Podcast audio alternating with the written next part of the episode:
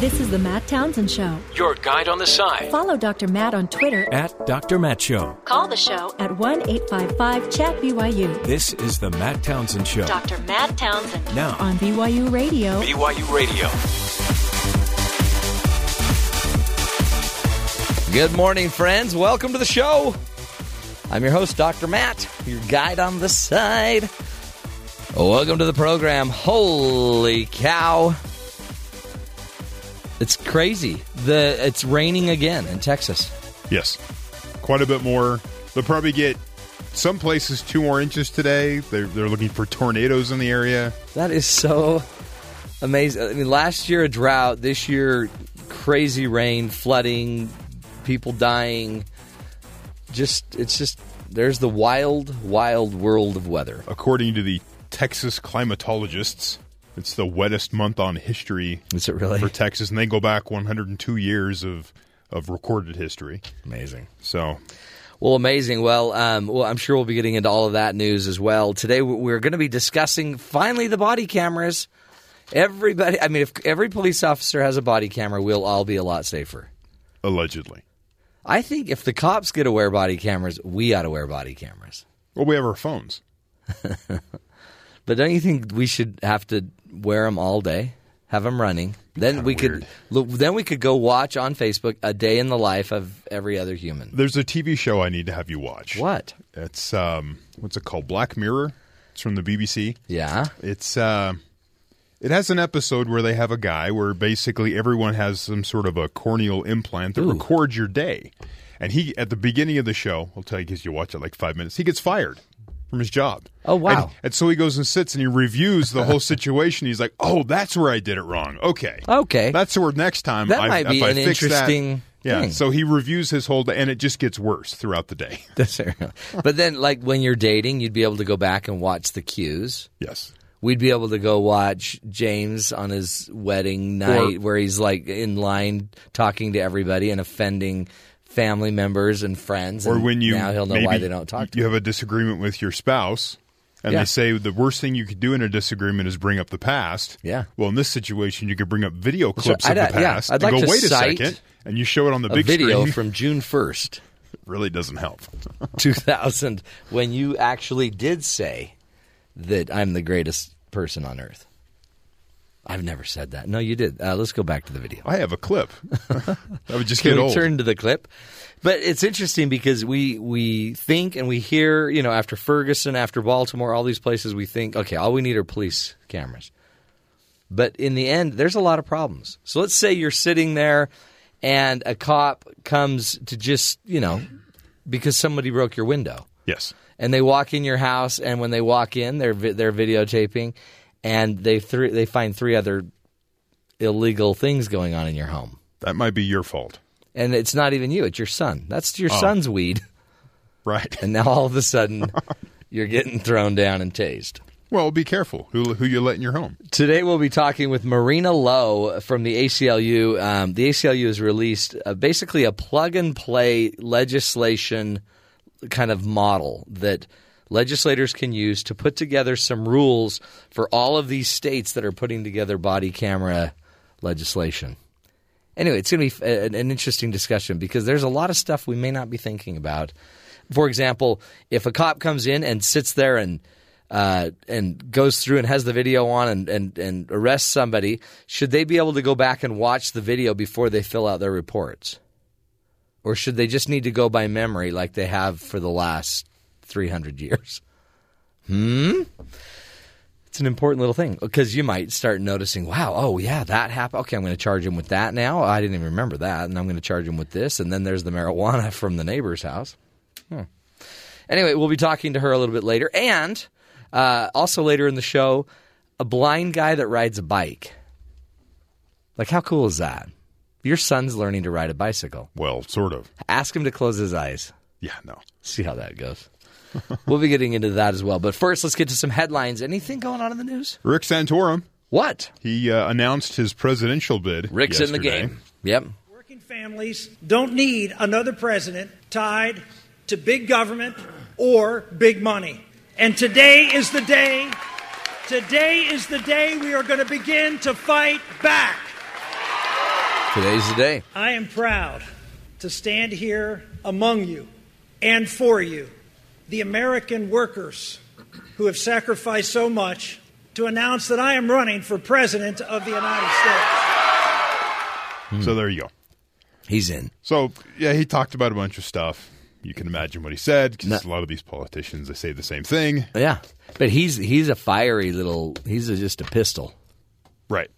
He's a firecracker. Currently, seven Republicans are officially running. Six have exploratory committees. Three others have planned events to presumably announce their candidacy. Two calling birds, three French hens, Yes.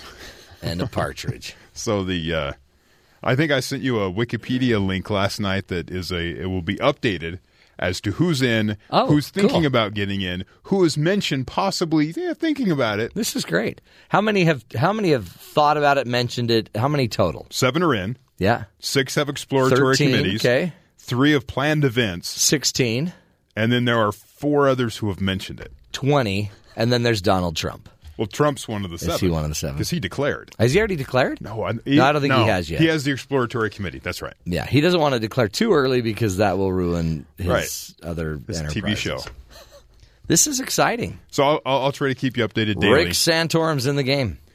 Uh, the Pentagon accidentally shipped live anthrax out of uh, Dugway, Utah, Utah here.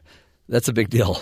and uh, it was supposed to be a, a dead sample Hey, uh, did you guys send the dead sample or the live sample? so that people could experiment. I'm pretty and sure do it was the dead sample, Jimmy. Instead, they sent live samples to 18 locations in nine states and South Korea, and they shipped it commercially. Oh man, And those could have been all kinds of uh, FedEx. They Problems FedExed if They just popped open. Now, what is amazing? What were the states? Do you remember? Did you list them? Uh, Virginia, Maryland. all over the country. Yeah. Now, here's the. This is important because most of these states didn't have any idea. Probably, No. I mean, most of the just regular folks in those states, they didn't know that their state even had dead anthrax in the state. Local media here in Utah last year reported that Dugway, the place where this Yeah. anthrax came from, had anthrax, and they they were assured that there was no Dugway's a military base where they've been destroying nerve gas and all of the really horrible, potent, you know, agent. There or- may have been an incident in the last twenty years where some sheep died, but that wasn't yeah, a big deal. but they were downwinder sheep. Yeah, it was fine. But in the end, um, so so you know that's a base. Anthrax, if if it's if it exists, it's got to be somewhere in the United States. So Dugway's out in the middle really of the desert. It's isolated. pretty nice Yeah. place for it. But then they made a mistake and shipped it all over the world. Now, And the live anthrax, and you'd think that like when the box was sitting there, if it was alive, it, if it was live, it'd be like moving and scooting across the table. But I guess anthrax doesn't work that do you way. think on the box it just said "fragile, handle with care"? This side up. Fragile anthraxia. Officials say as many as 22 personnel were possibly exposed Oh, to the geez anthrax Louise. at the airbase in South Korea. Uh, none of the personnel have shown actual exposure symptoms, but alarm was sounded once officials realized that the bacteria being used in the exercise might not have been a training sample. Oh my heavens! It was discovered Wednesday that this had gone down. So- Now, luckily, it went to South Korea. That would have created World War III if it had made it to North Korea. I don't know if they'd say anything if it went to North Korea. Just kind of went, oh, shh, don't You say know anything. what? It's a, it's an interesting thing. One Let it little go. mistake when you're in charge of the anthrax, and everybody's mad at you. Nebraska abolished the death penalty yesterday. Really? They overrode the uh, Republican governor, who the state house had pushed the. Uh, they they pushed it through. The governor said, "I'm vetoing this," and then the House came back and overrode his veto. Wow. And so, Nebraska's no death longer doing off the, the, death table penalty. in in uh, Nebraska. If you're going to commit a crime, go the, to Nebraska. The start of the El Nino in the uh, in Little the, child. Yeah, down in what is it the Pacific Gulf of Mexico areas, Uh-huh. all through there, is uh, causing the wet air to come up from the south, contributing to the massive rain over Texas. Uh, this says El Nino may be working to wreak havoc now in Texas and Oklahoma, but the climate cycle, which brings warmer than average temperatures from the Pacific Ocean, will likely suppress the hurricanes that typically hit the coastal areas in the southern and eastern parts of the country. Well, see, that explains it. It's just a little Ni- El Nino. So Texas might get the brunt of it now, but it might cut the uh, number of uh, hurricanes down by uh, this likelihood that six to eleven named storms will develop. So there's only a seventy percent chance that would happen. Six to eleven. So the know, chances have been reduced because the- of El Nino. uh, the authorities in Texas are saying if you live anywhere near any of these rivers, go away. Yes. Get out of town. And like they, they said it's on a daily basis. Leave the rivers, Dodge. They, they they crest and then they go away and the people are moving in, getting out. And Yeah. Some people are choosing to stay. They're just tired of moving oh, around. it's tragic. Uh, of course, the FIFA, Huh? ig- the uh, FIFA, FIFA? FIFA, they govern world soccer. Yeah. They arrested a bunch of people, 14 people yesterday. This is getting crazy. You came Uh, in total of 100. giddy. One, well, there's to tell so this much. story. I have a separate packet of FIFA You have a information fi- that I'll have to have get through FIFA throughout file. the day. But my question yesterday is why is the United States involved? And it's because it, it comes down to the offices of CONCACAF, Huh? which CONCACAF, let Who? me give you the, it's the uh, North American, it's the Confederation of North and Central America and Caribbean Association Football. Okay. They, CONCACAF. They govern all of world soccer in Central and North America. And uh, a lot of the corruption was coming out of their offices. Interesting. So the Americans, and, and that's who legislates and gets the American soccer team into The World Cup. The World Cup. They, they organize and, and kind of run the bidding, pro- not the bidding, but the games and all the process. So we way. were noticing that there's a little cheating going on, a little alleged uh, bribery and money laundering or whatever. And so because it was using U.S. dollars and U.S. banks, Mm-hmm. that was their in.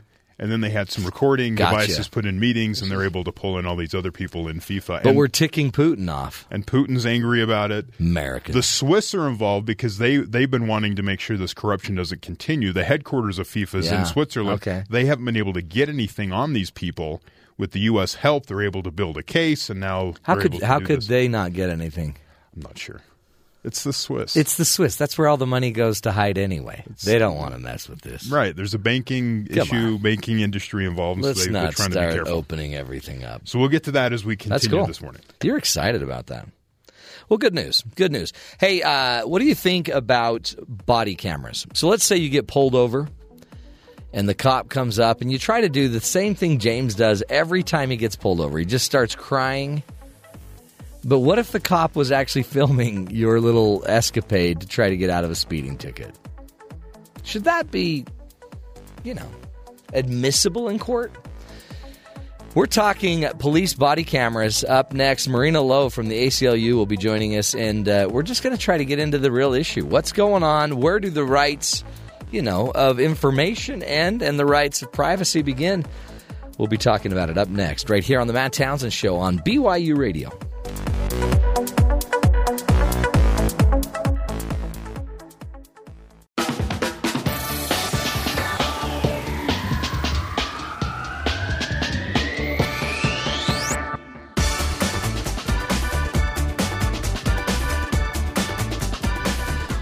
Welcome back, friends, to the Matt Townsend Show. Did you know that the federal government plans to award nearly $20 million in funding to dozens of departments across the country?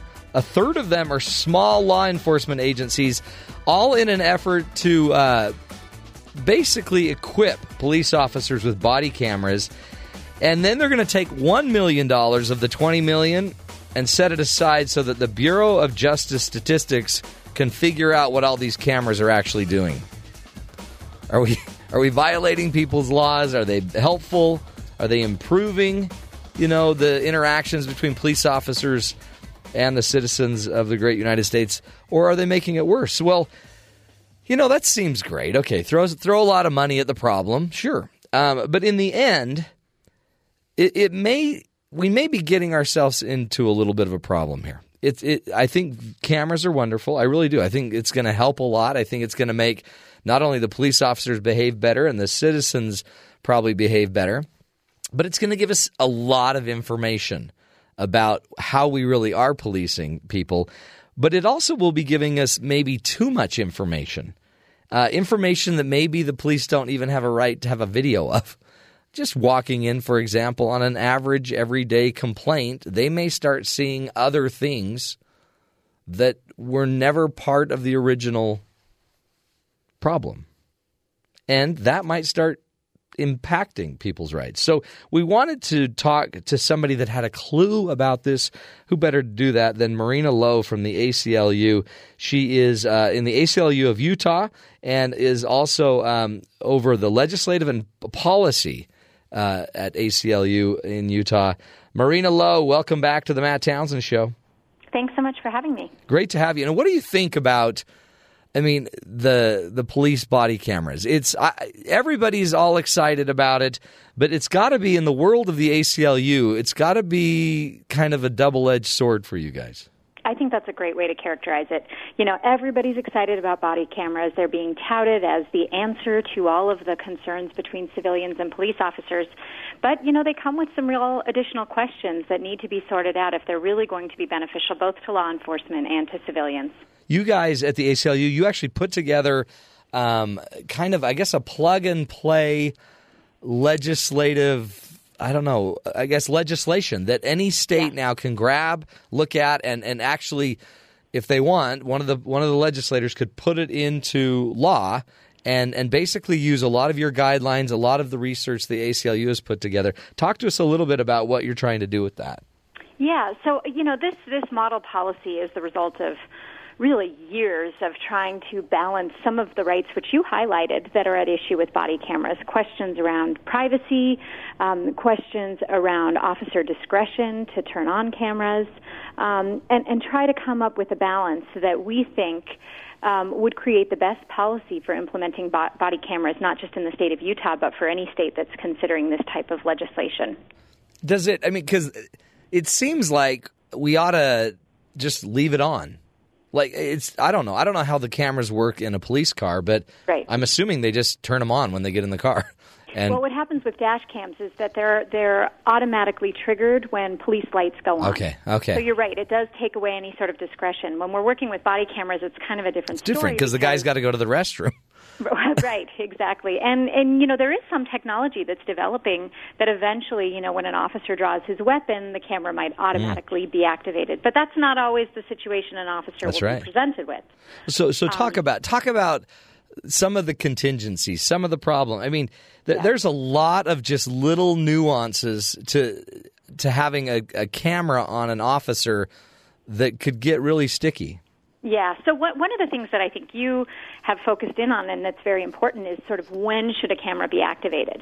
And it's our position that any time an officer who is, you know, conducting searches and seizures or capable of making arrests is called on official, you know, an official um, call where he's going to be interacting with, um, he or she is going to be in, interacting with somebody um, from the public, they should turn that camera on. That should be the general right. rule so that there isn't any discretion about when an officer turns it on or there won't we won't get into this situation where things start to look bad and an officer decides not to turn the yeah. camera on. Yeah, I mean and that right there this is all going to go down the drain the minute there's another officer related shooting and right. the officer didn't turn his camera on.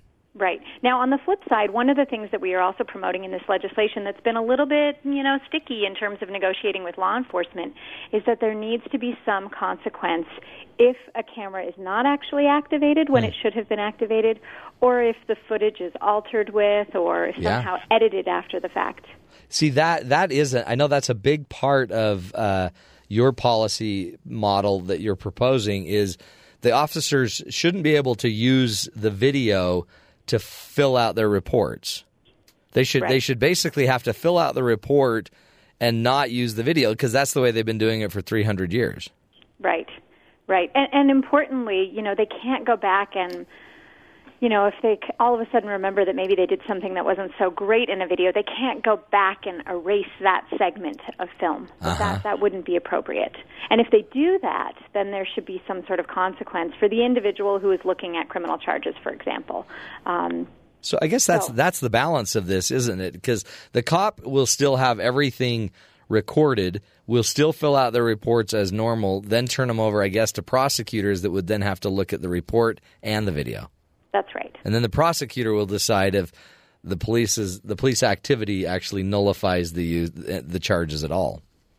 Yeah, that will certainly or supports it. Hmm. I mean, yeah. that that's something you just don't think about. You don't think that that would be a really bad idea. But you can also see in these kind of lower income neighborhoods, communities of color, where there's been a, a lot of problems lately. Um, body camera use is is it's going to be a big big deal.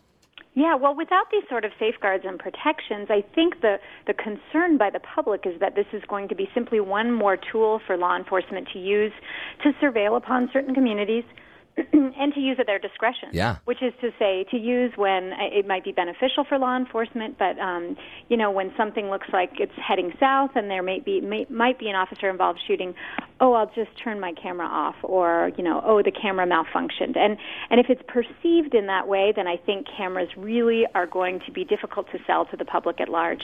That's right. I mean, I mean, just that they, a, an officer goes to a home to just do a normal investigation about a broken window, but while they're there, they find other drug paraphernalia, other stuff.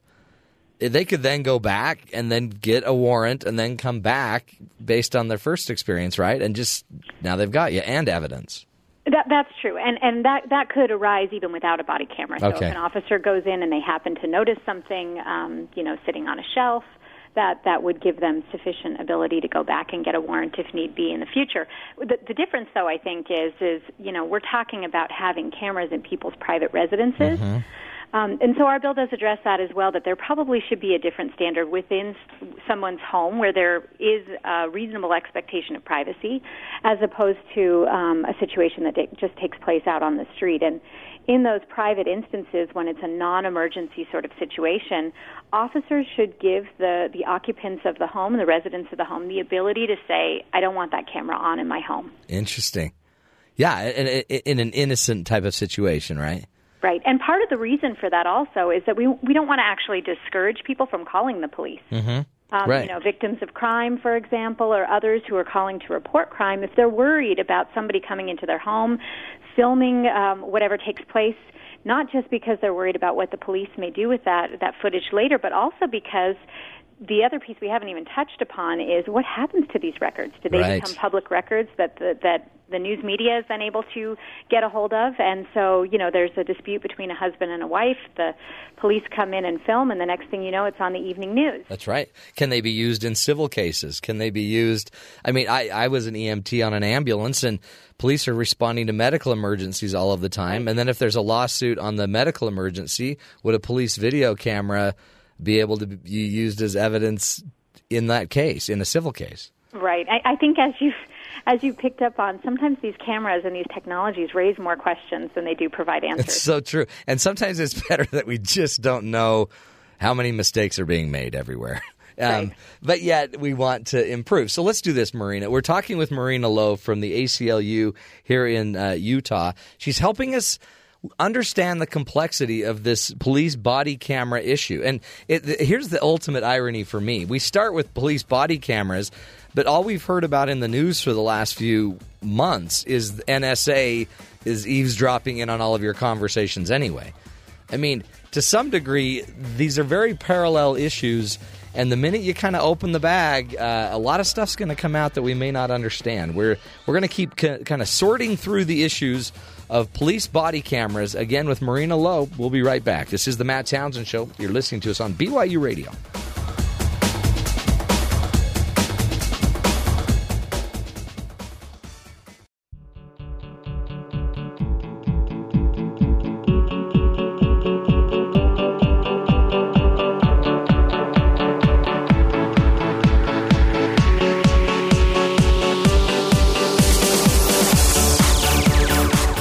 Welcome back, friends, to the Matt Townsend Show. You know, after almost a year of nationwide protesting towards police officers and their uh, maybe excessive use of lethal force, the idea of police body cameras have become a subject highly publicized as right now the greatest solution, right? To uh, to stop uh, some of this abuse. But uh, we need to think this through, folks. How these cameras are going to work, the the the rights of everybody that uh, will come across a police officer using and wearing one of these cameras.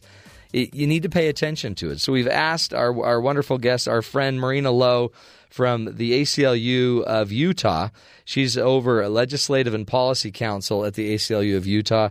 She also uh, grew up in Northern California and graduated from the University of California Hastings College of Law.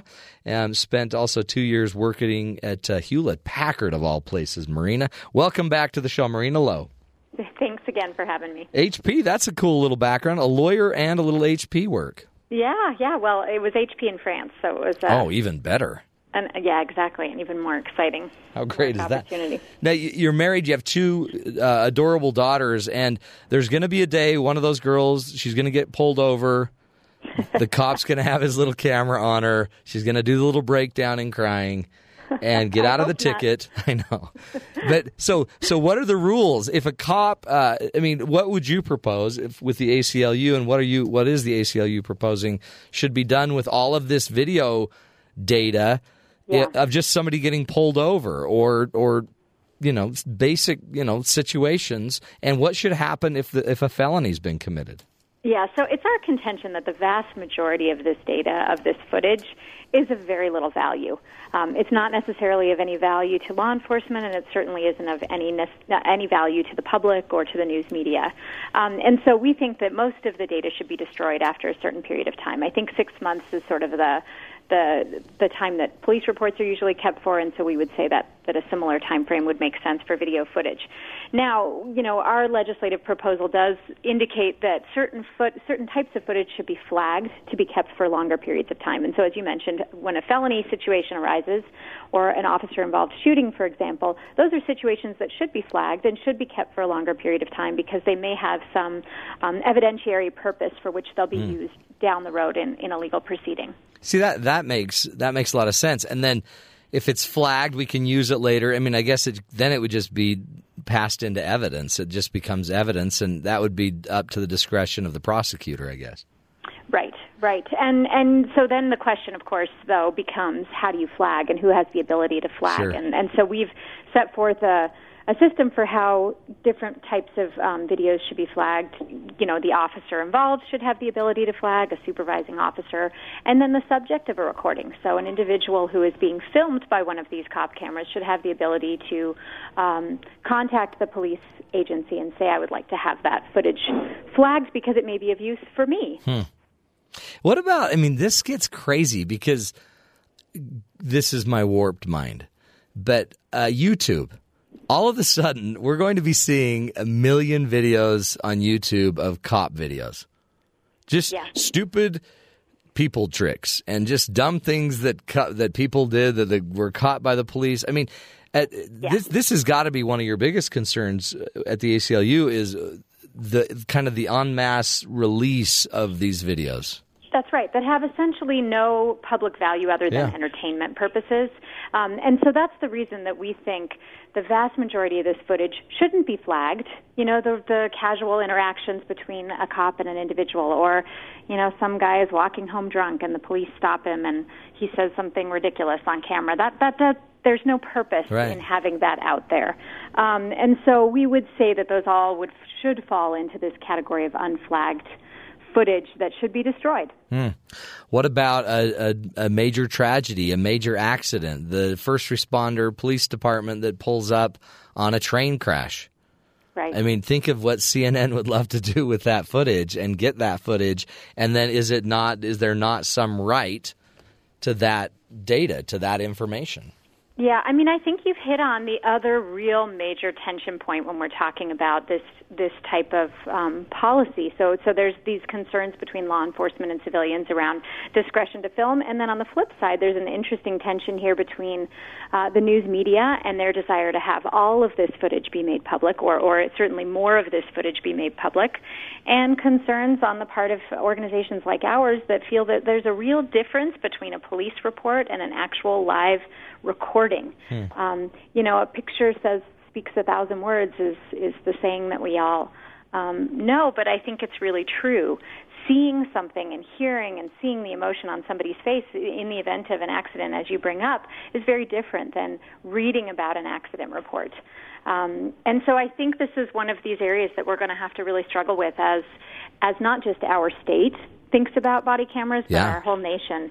Um, and what is the appropriate line there? And and I guess we would just we would just um, take the position that some of these things that might happen in the open air, where there is ne- not necessarily a reasonable expectation of privacy, people still don't expect that there's going to be a camera recording every part of that interaction. Right. Yeah, they just don't expect to have to you know look good, have their their hair done nice, and and just not be able to be real. I mean, where where this I know is also a major issue is in um, domestic violence and and uh, you know rape uh, interviews. I mean, the, by the way, felonies they're going to need to be tagged, and yet those are so private, so personal that they really the right the public's right to see and to know needs to be limited. Yeah. I mean, I know of an EMT like yourself who uh, told me he was called on the scene for a, an accident situation. It wasn't criminal or anything like that. And the cops were there as well with body cameras. And he said he spent the entire time sort of positioning his own body between the officers and this victim who was a child because he didn't feel it was appropriate to Right. have the cameras be rolling while this, this child was lying there injured. Um, so you know that creates some some concerns within agencies too about uh, you know a sort of ability to do do your job as an EMT and provide these sort of um, first responder sort of services when you're also part of your mind is having to worry about you know how can I protect this individual from being filmed. That that is the reality of a camera, and we see this in the media. The minute a camera shows up, things change. Yep. and and they usually i mean change in a way for good especially i'm assuming a police uh, camera on on the on the police officer. It's not only good for the officer to know that you know people are watching or can be watching. Um, i guess it's also good for the public to also see that this is being recorded. And, and you know, the studies that have been done so far do indicate that body cameras can help with the right policies in place. yeah that they can help in terms of reducing, you know, officer misconduct. They can reduce in um, civilians filing complaints. And I've talked to defense attorneys who say, you know, look, if I can show my client footage showing that they were in the wrong, sometimes it, you know, speeds things along. You know, it's interesting. Does this change Miranda rights at all? Um, because you're now, before rights have ever been given, you're already accumulating information that they're saying. Yeah, yeah, that's it's a good point. It's a really Well, it's so it's almost like. And does would do you sense a police officer would need to to tell the person that they're recording them? So, so on that point, I think yes, absolutely. That's one of the things that our policy does require is that law enforcement officers tell somebody that they're being recorded, and that's primarily so that uh, if that individual down the road wants to flag that footage um, as being a, a, a video of interest, they, they, how would they know if Yeah. they haven't been told that they're being recorded? Now, increasingly, some of these cameras, it's very obvious when they've been activated. You can see a light that goes on, but you know, as this technology is still sort of new, a lot of people are not going to know that, Sure. that a camera is on. But see, then all of a sudden it's like freeze, police. You must know I'm recording you. Stop running. and then it's like another iteration of. It's just to me, it just seems like another line. It should be a line of defense, and yet it's just now another line of policy Yeah. that needs Well, to be and- incorporated. And, and certainly in sort of urgent or emergency circumstances, there's not going to be an opportunity to Right. do that, and, and that's that's okay as well. But when we pull someone over for a DUI and we're doing a DUI test or whatever they call those tests in front, they put them to the front of the car. They use the video cameras. I think they probably even advise them that they're, we're recording this. Um, and they that's then admissible in court. The whole test is now on camera. I guess it's just more following that protocol. That's right. So instead of just a traditional police report, now you additionally have footage, video Hmm. footage. I mean, is this so overall? i guess is this is this a healthy advancement? I, mean, it seems like we're going to be getting. I mean, it seems like overall it's going to be a good thing, but then I mean, it's, like a sticky technology, wicket. Yeah. right? It, it, you know, it brings good and bad, and I think the the important point for us is let's get the policies right, or as right as we can at this stage, and they may need some tinkering as we move forward. But with the right policies, we think that this can be a tool that's both both useful for law enforcement and for the public at large. That's great. Do you see? Is it working in other states? Uh, what states do you see are kind of on the cutting edge of this? Who's really got the, a handle on it? You know, I mean, everybody's sort of grappling with this at the same time. Truthfully, um, we actually uh, there was introdu- uh, legislation introduced here in Utah last year. It didn't get any traction, um, and instead will be sort of discussed in this uh, upcoming legislative session, I believe. But other states are doing the same thing, are introducing bills, having conversations between law enforcement, between community groups. So I think everyone's trying to deal with this at the same time. It's great. It really is. It's something we just have to figure out, right? And we we probably won't get it perfect, but I guess that's one of the goals that you have with the ACLU is let's at least put our best thinking on it and Yes. and help. Yeah. I mean, I mean, we won't be perfect, so we'll adjust, we'll change it, and yet we we can do better. Um, you- when you when you look at this, uh, there was just another story that came out recently that um, I don't even remember where I heard it. Was whenever a police officer pulls their draws their weapon, that they need to file a report. Have you heard that? Uh, I haven't. No, like an additional report. Yeah, an beyond- additional report. So it's basically if your weapon comes out of the holster, Interesting. we need that stated and dated. And Yeah, and- you know, I mean, I, I think all of these different efforts are ways to get at some of the concerns that we're seeing between law enforcement, sort of this breakdown of trust between people and, and law enforcement, which is really a nationwide problem. It's, Yeah. it's happening here in Utah and it's happening in other parts of the country as well. And, you know, I think often we're quick to hope that body cameras or filing an additional report will be the answer.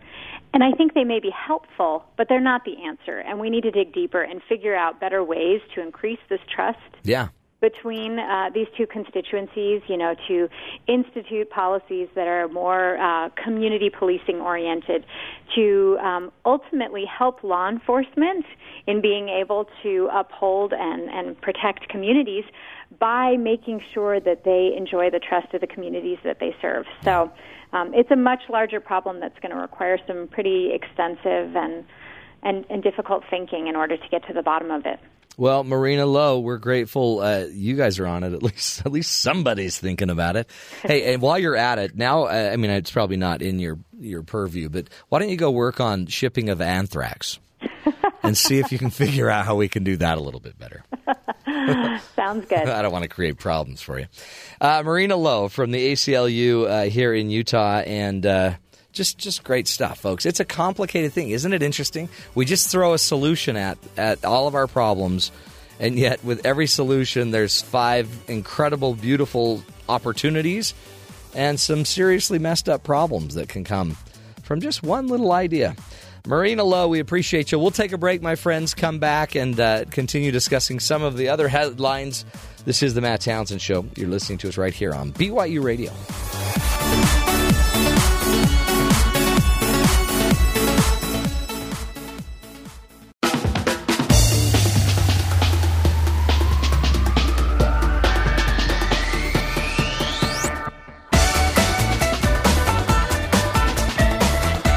Welcome back, friends, to the Matt Townsend Show. Yeah, we've decided on the program that we will now start wearing body cameras. Uh, you were out of the room, Terry. What? Yeah, James and I have decided. We, from- we talked before about using like Periscope on our phones. no, no. From here on out, everybody has to wear a body camera, Okay. and there's certain rules. You got to turn it off before you use a restroom. You've got to. We don't necessarily need to have it during nap time. Okay. Uh, nobody should wear their camera into my office. Really? In your office is a no go zone. The minute you turn to my door, camera's off. okay. What about my cubicle? You, everybody can have the camera in your cubicle, Okay. and Ben has to wear three cameras Three cameras on Ben. because he's the new guy. We don't quite trust Ben yet. You know, not to be rude, but when you don't trust him, put another camera on him. That's how it works. Right, Jimmy?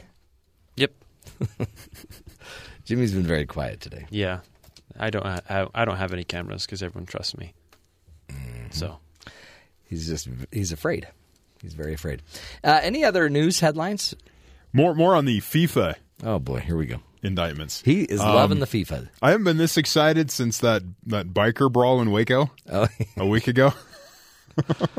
they're, the stories are very similar. It's my story of the week. Okay, what's the There's latest? so much information. Though FIFA is a global operation, the U.S. changed the official uh, cha- or charged the officials and executives with violating U.S. banking laws. That was my big question: is why is the U.S. involved? You keep asking that. They're head- Why? They're headquartered in Switzerland. Why are why are we involved? This is strange. Why not?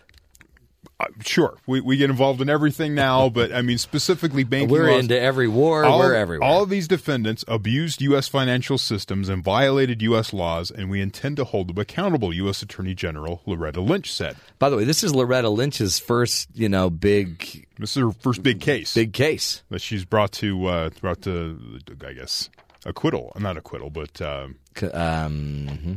Indictment. Indictments, there we go. Which word am I looking for? Bribes were often funneled through the U.S. banking system. According to Lynch and other U.S. officials, one of the most corrupt parts of FIFA is this Confederation of North Central America and Caribbean Association football, otherwise, and I'm going to continue to call it CONCACAF, which is kind of fun to say. What is it? CONCACAF.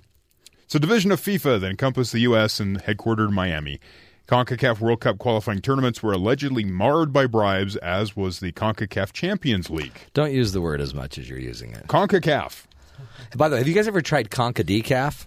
Conca Decaf is kind of the Division Two. It's of twice the CONCACAF. flavor, half the caffeine. No, I always have my Conca calf. Ah, I love my Conca Calf. Now look up the name Chuck Blazer. Okay. He's a former Secretary General of CONCACAF Mm-hmm. and a high up in FIFA. He is alleged to have collected untold millions during his 20-year reign, running up a staggering 29 million in credit card charges to help fuel his extravagant lifestyle, according to the New What's York his Daily name? News. Chuck Blazer. I wasn't even close. I put Jeff Webb. Yeah, that's that's Not same. even close. Blazer failed to pay all of his taxes for a decade. Oh, while, there he is. While taking in tens of billions of dollars and flipped on FIFA, informing for the FBI to avoid charges. He's got a he. He had a uh, what are they called? A parrot on his shoulder, He did. like a little. Yeah, he had a parrot. He has a, a big Santa Claus type beard. He's uh, said in the article I read in the New York Daily News to be over 400 pounds. He has Yeah. cancer at the moment. Dang. So he's uh, So he's the one they're after. he's the one that they, they got to flip because of all his tax Yeah. issues. So he's got all the inside scoop, and he's going to start probably bringing down the nat the international FIFA dudes. That's how they made all their indictments yesterday. Is all the information he gathered. He carried a key fob that doubled as a audio recorder into meetings to allow the FBI to build their case. From 1996 to 2011, Blazer took in more than 15 million in commission on revenue from sponsorship and TV rights. One place I read is somewhere around 10 percent of every deal they made sponsorship wise. He got 10 percent of it. Holy cow! That's how the, the contracts were made. He got 10% cut off the top of everything. They're making money. The uh, the other side of it is this uh, FIFA president Sepp Blatter, who's up for re-election on Friday, and many uh, different organizations are calling for that election to be called off. Yeah. Others are saying, you know, push forward. There's no uh, in- uh, evidence that he's involved, but um, how can 14 people involved with FIFA not be involved in bribery, but the president somehow is oblivious to all this going on? He's like, what? You guys are taking money? I heard a Washington Post reporter who did kind of a profile piece on him, and it says that he has been called. This is the current FIFA president, Sepp Blatter. He's been called the Dark Prince of Football, the Godfather Don Blatterone. His name's Blatter by one Swiss paper. Bladder. Uh, he is also a Teflon. They call him a Teflon coated executive. He is smug, self righteous. Wow. Zurich gnome, because I guess he's kind of short. Also, that, boy. that was in the Daily Mail. That's the. Guardian says he's the most successful non-homicidal dictator of the past century. Holy cow! The press are after him. One member of the British Parliament told the BBC, "Nothing ever sticks to him. There is always someone between him and the bribes." He's the Teflon bladder. Despite the latest scandal, Blatter shouldn't be expected to go anywhere willingly. After all, this man this is a man who heard himself compared to Jesus Christ, Nelson Mandela, and Martin Luther King Jr. by a Dominican Republic representative at CONCACAF Congress last month. Jeez. And he didn't like stop the You guy and goes, No, no, no, that's not me. He just said thank you. No, thank you. I appreciate the comparison. what is crazy? I was just barely starting to love soccer and Yeah. World Cup. And it's it's surprising. Now It's- I'm finding out we've got a Teflon bladder. We've got what was his name? I can't still can't remember his name. Chuck I just Blazer. Chuck Blazer. it's a cool name. 15 million in bribes. Vladimir. Putin, Russian president, accused the United States of meddling with FIFA affairs, hinted that it was part of an attempt to take the 2018 World Cup away from his country. Putin said in a TV comments or TV comments Thursday that he found it odd that the probe was launched at the request of U.S. officials for crimes which do not involve its citizens and do not happen in the United States. Don't look at the crimes if they're doesn't- happening. He doesn't know about all this CONCACAF and Yeah. Chuck Blazer stuff. But Putin said that even if someone has done something wrong, Russia has nothing to do with it. He then tried to portray the probe as a U.S. attempt to go after dissenters, likening the case to persecution of whistleblower, whistleblowers Julian Assange Oh, and Edward Snowden. Wow, this is getting big. No wonder you're so giddy. Oh, there's just so much information. I just love the fact that it says that he is the most successful non-homicidal dictator of the past century. He- He runs soccer. Yeah, he's the soccer. He's the leader of FIFA soccer. He's not. But they're saying he's not in Putin's parliament. Some some have said he's the most uh, this uh, what's his name is uh, Sepp Blatter, president of FIFA. Just missed his name there. I thought I was going to call him Chuck, but his Mm-hmm. Yeah. name's not Chuck. Sepp Sepp. Blatter, the most powerful person in sports in the world, with his influence. The thing I thought was interesting too is a lot of news agencies are saying that that U.S. soccer officials weren't surprised of the allegations of the corruption. They were surprised that the authorities were doing anything about it. Yes, Like what? We're starting to do something. Well, that's the same thing that happened with the Olympic scandal. Nobody that had been going on for years, and finally somebody's doing something. they're like, about it. oh wait, okay, this is cool. interesting. And I lawsuits. Think, I think Right. for the listeners, it's really important because we've we've we've picked up new words like Concacaf, Right. FIFA, bladder, Chuck Blazer. Teflon bladder. Well, we know that there's a CONCACAF con now. Yeah, Concacaf Con and Conca Conca Decaf Con. Good stuff. Interesting, interesting. We'll take a break, my friends. Come back, top of the hour. More news headlines. You're listening to the Matt Townsend Show right here on BYU Radio.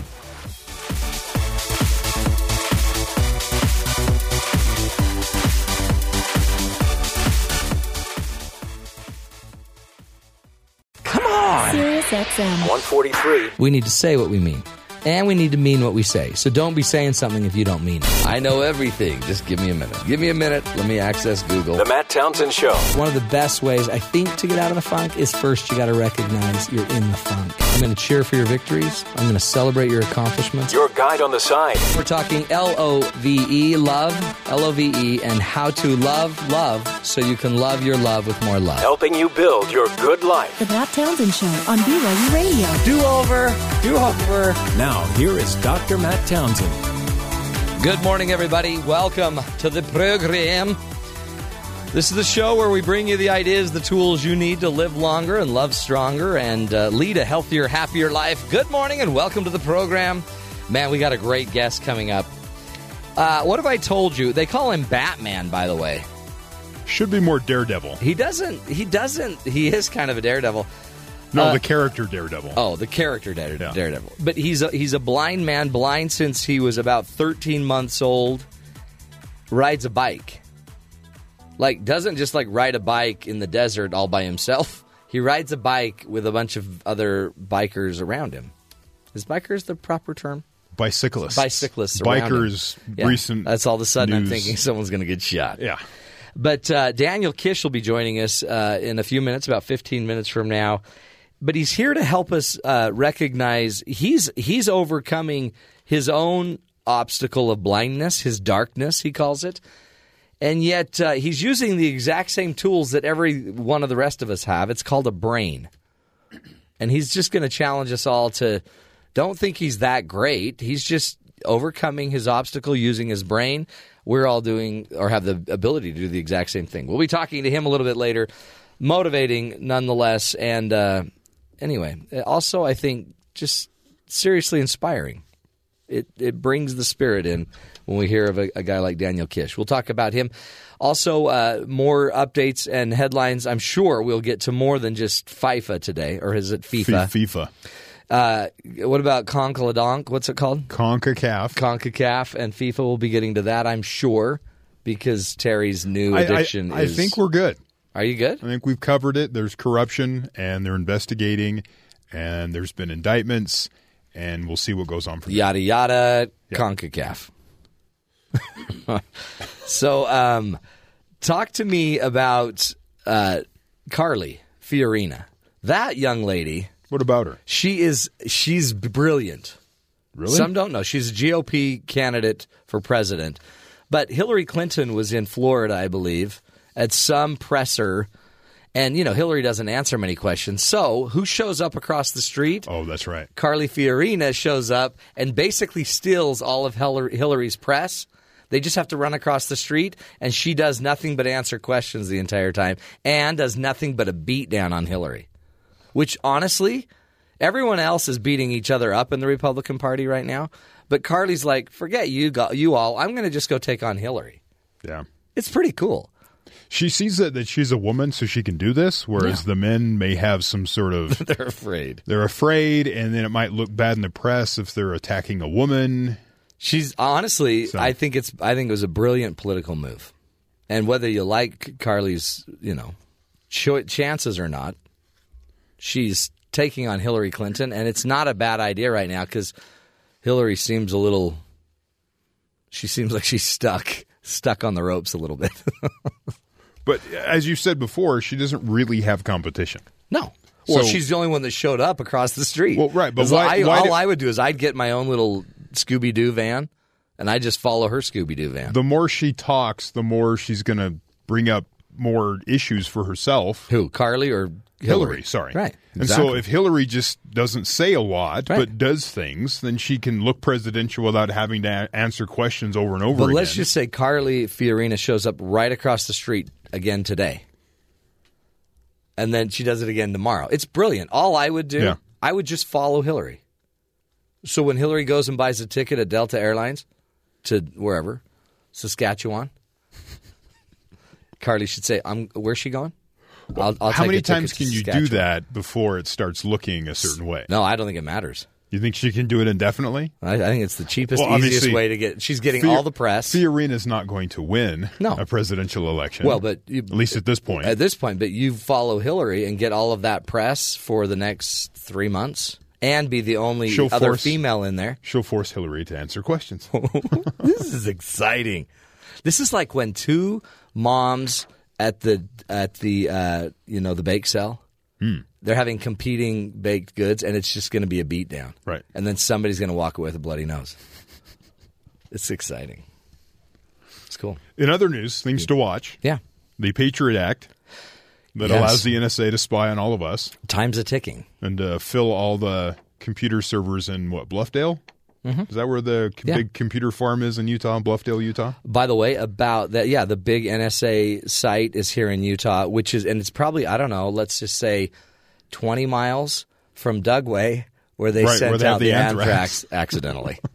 So the Patriot Act to you by expires on Sunday. The White House likened a potential lapse in National Security Agency surveillance powers to a game of Russian roulette Mm. with national security. A senior administrative official uh, says there is not an authority that you there's not an authority that you would allow to, uh, a wiretap for each new phone. There is not a failsafe, the official added. You're playing national security Russian roulette, and we urge Congress not to play that game with these uncontroversial authorities. Our, uh, the White House is currently campaigning for a renewal of the Patriot Act, which expires midnight Sunday. well, it's So- a big deal because once these once these uh, rules expire, there's no more collection of data unless you get another agreement. theoretically, yes. right? I mean, it shuts down because all of a sudden, all of the, Well- the carriers are told legally quit doing it. So- Theoretically, so yes. so, so there has to be some other legislation at least put in place to extend this, or potentially Sunday shut down. In a report released last week by the Department of Justice, the Federal Bureau of Investigation admits that the mass surveillance capabilities authorized by Section 215 of the Patriot Act, which is the section that allows them to tap all the phones, By the way, your favorite section, Jimmy, was two thirteen. Love 213. Oh, ah, that guy So good. talks about two thirteen. This, this section Yeah. 215 have not helped solve any big terrorism cases. Okay. The agents we interviewed did not identify any major case developments that resulted from the use of records obtained in response to the mass collection of, of data, says the DOJ Inspector General. The report also reveals that the FBI expanded the scope of the surveillance it deemed acceptable Uh, groups compromised of uh, comprised of unknown members and obtaining info- information in bulk concerning persons who are not the subjects of or associated with any FBI investigation. So, in other words, everybody they just collected. Let me say this about Didn't that. solve any problems. because I, I totally I buy that that that there wasn't one phone call that was received that was the major tip that closed the deal. But here's the deal. Let's say you know that there's two terrorists, let's say, or supposed terrorists in Texas that are going to go bomb and blow up and shoot up the Muhammad uh, caricature art contest. art contest Yes. you you don't necessarily need to have a, a a a phone call that shows that they were going to do something, but being able to listen to 60 phone calls that might also create exclusive exclusionary criteria which would say what we know they're not doing because he's going to a party tonight and tomorrow he's doing this and the next day he's doing this. It may not actually crack the case, but it also might give other information that does make him more predictable, more understandable. So the reality is is one millionth of one percent of all the data they're collecting is valuable. And so when they're saying this is Russian roulette, is are you willing to give it all up to not collect what we don't know we need? Does that make sense? It does. It, you're for the invasion of privacy, is what you're saying. Exactly. Okay. And the more the merrier. no, I'm for the fact that if we think that we're going to get one call that's the that's all, one call, that's all. If we Yeah. think that's what it's going to be, No. it's not. But sometimes having some calls lead to other things, which lead to other things, which lead to other things. So it's one tenth of the solution. It's not the one call that led to the solution. Right. It's one tenth of a solution, and it also excluded 500 other things. Does that make sense? It does. Plus, I think it's just fantastic that we're employing people near me to capture all the data in the world. Also, the uh, Maryland couple, the the uh, free range parents, Yes. let their kids walk home Yeah. that day, and then the neighbors called the police on the kids or something. Mm-hmm. They- yeah, they have been uh, cleared of child neglect charges in one of the two cases against them. This after Good. they let their kids walk home from a local park. Uh, the uh, the Child Protective Services had ruled that the pair uh, the parents did not neglect their children, who were ten and six, when they allowed them to walk home by themselves last December. So the court's deeming that it's not neglect to let your child walk home Yes. from a park. Absolutely. Good. And that's and there's still another case pending, Yeah. but one of the two they've been cleared. So, Is it abuse to sit on top of your child and hold their arms down while you tickle them? or feed them medicine. Or like feed I, them medicine? I've had to do a couple. Or tap times. them on the chest in an annoying, really frustrating manner. Could be. Depends on who's watching you and if they have a cell phone. Just don't do it at the park. Yeah. You'll be tased. Uh, interesting, interesting headlines. Uh, we've we've got uh, a great guest coming up. Daniel Kish is going to be joining us. He really is. Um, he's he's a blind man that can see, and he uses echolocation to uh, basically send out signals, sonar, and be able to pick up his environment. And it's so uh, th- th- that's that's phenomenal. I think just in and of itself. But what I think we're going to find out uh, from Daniel Kish is so much more. That he's he's a blind guy, but he's also he's learned to not be full of fear. And one of the things I think he's going to teach us is blindness is one person's you know tr- tragedy or trial through darkness, but everybody on this earth is struggling with some darkness. And he's going to give us some insight into how we could just use our brains to make it through our own dark places. Daniel Kish will be joining us. Uh, really, truly um, in- inspiring, but also just educational. This is going to be a great segment. Stick with us, folks. You're listening to the Matt Townsend Show right here on BYU Radio.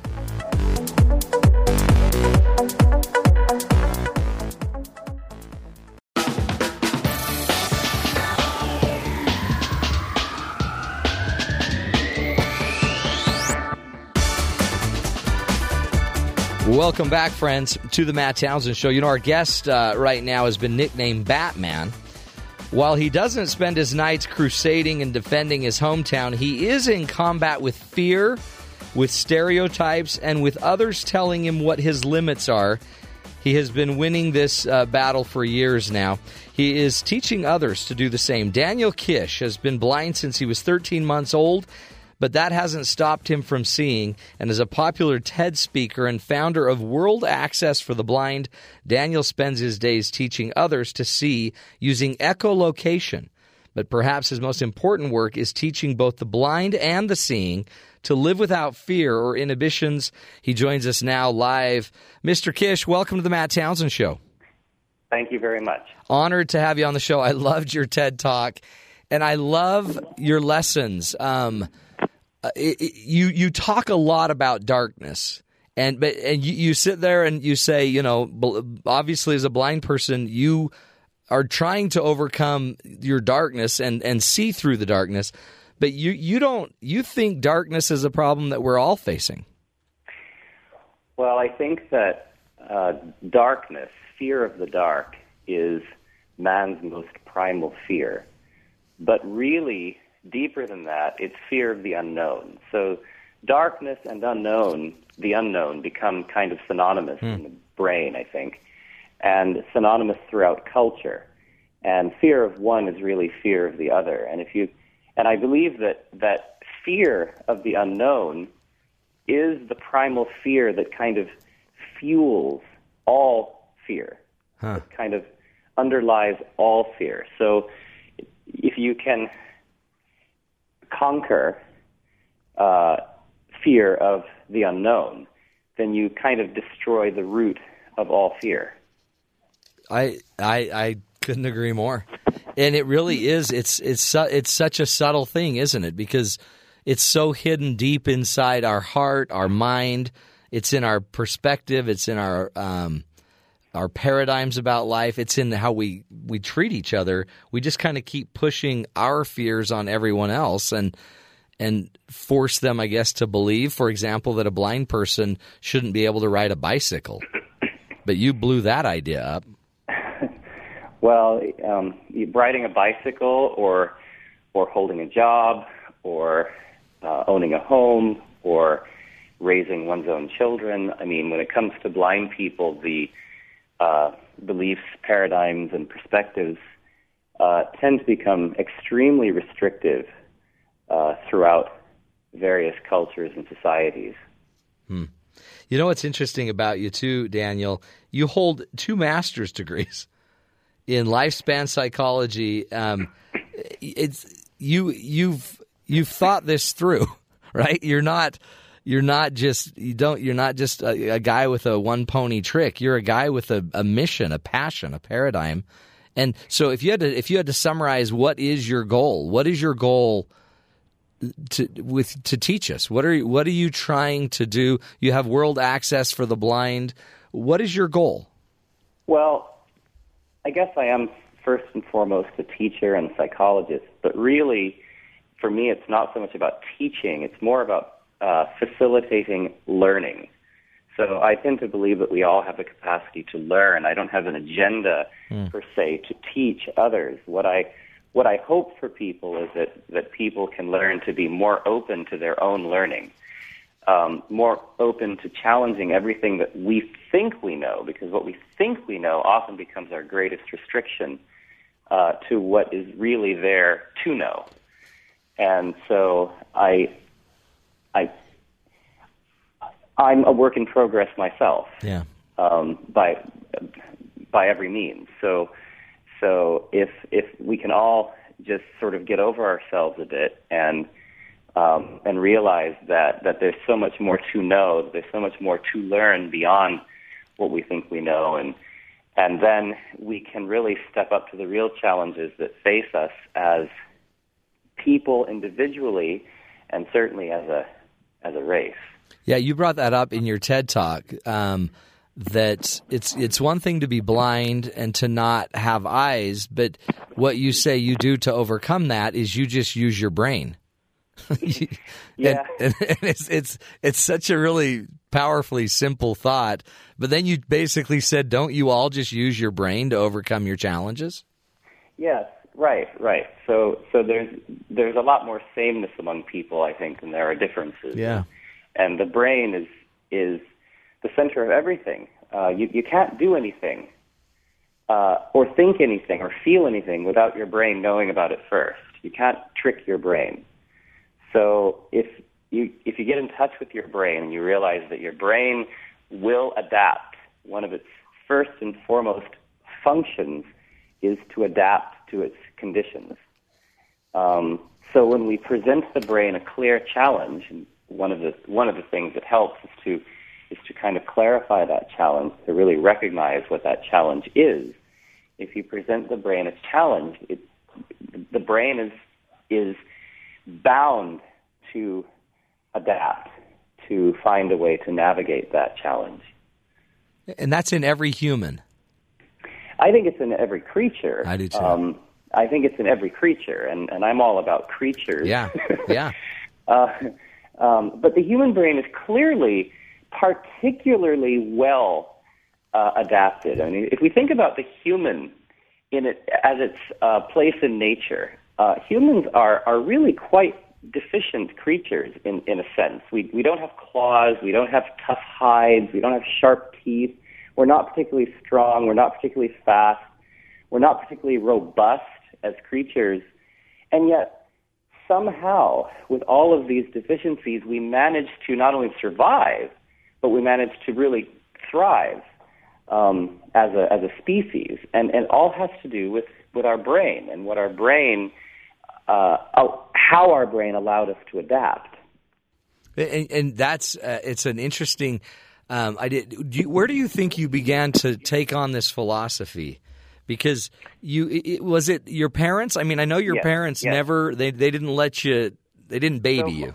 No, well, my parents um, didn't raise me in fear. My parents uh, somehow knew instinctively that uh, fear immobilizes us in the face of challenge, and blindness would be expected to present one with significant challenges. So if you if you have uh, a challenge that you're going to have to face in life, and yet you uh, are you have inculcated a sense of fear around that or doubt, um, then you're going to be uh, compromised in your ability to address that challenge. So, so yes, my parents um, raised me without without any sense of fear and without any sense of doubt and without any sense of despair. My parents just really moved forward with uh, with this kind of gain philosophy, if you will. What is it that we have to gain? What is it that we have to achieve? What is it that we have to do?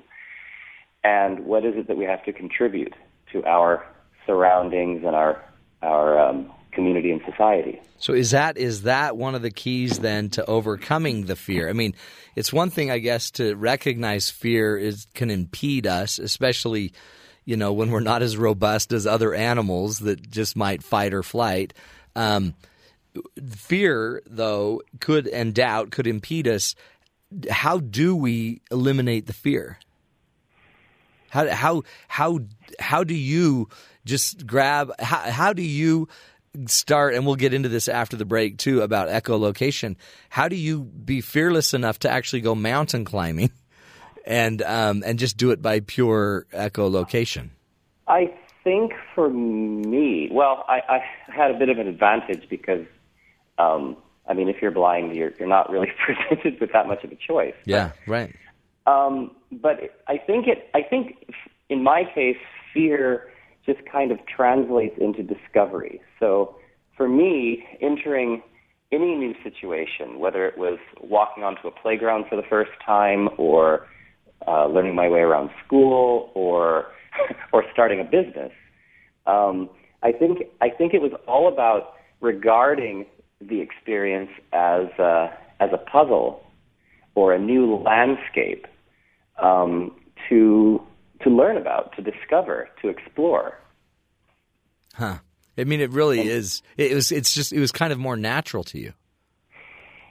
It was natural to me, but it was certainly kind of conditioned and supported Yeah. by my by my parents. parents. If I'd been raised by my dearly beloved grandma, um, we wouldn't be having this conversation. Yeah. You, yeah.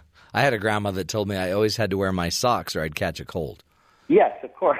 so, so I, I forget leave germ theory, but it was uh, yeah interesting. Well, we're talking again with Daniel Kish. um, who truly is. Uh, uh, he's an inspiration, but not because of his blindness, but because of his fearlessness. And I think there's so much we have to learn about this fearlessness. We'll come back and continue our discussion with Daniel Kish. You're listening to the Matt Townsend Show right here on BYU Radio.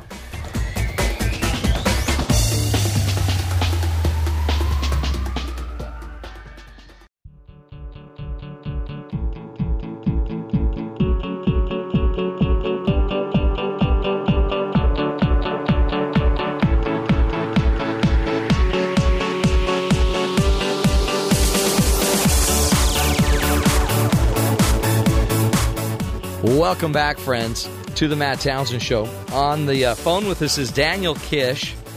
And if uh, you want a really interesting um, 13 minutes, go look up his TED Talk on TED.com.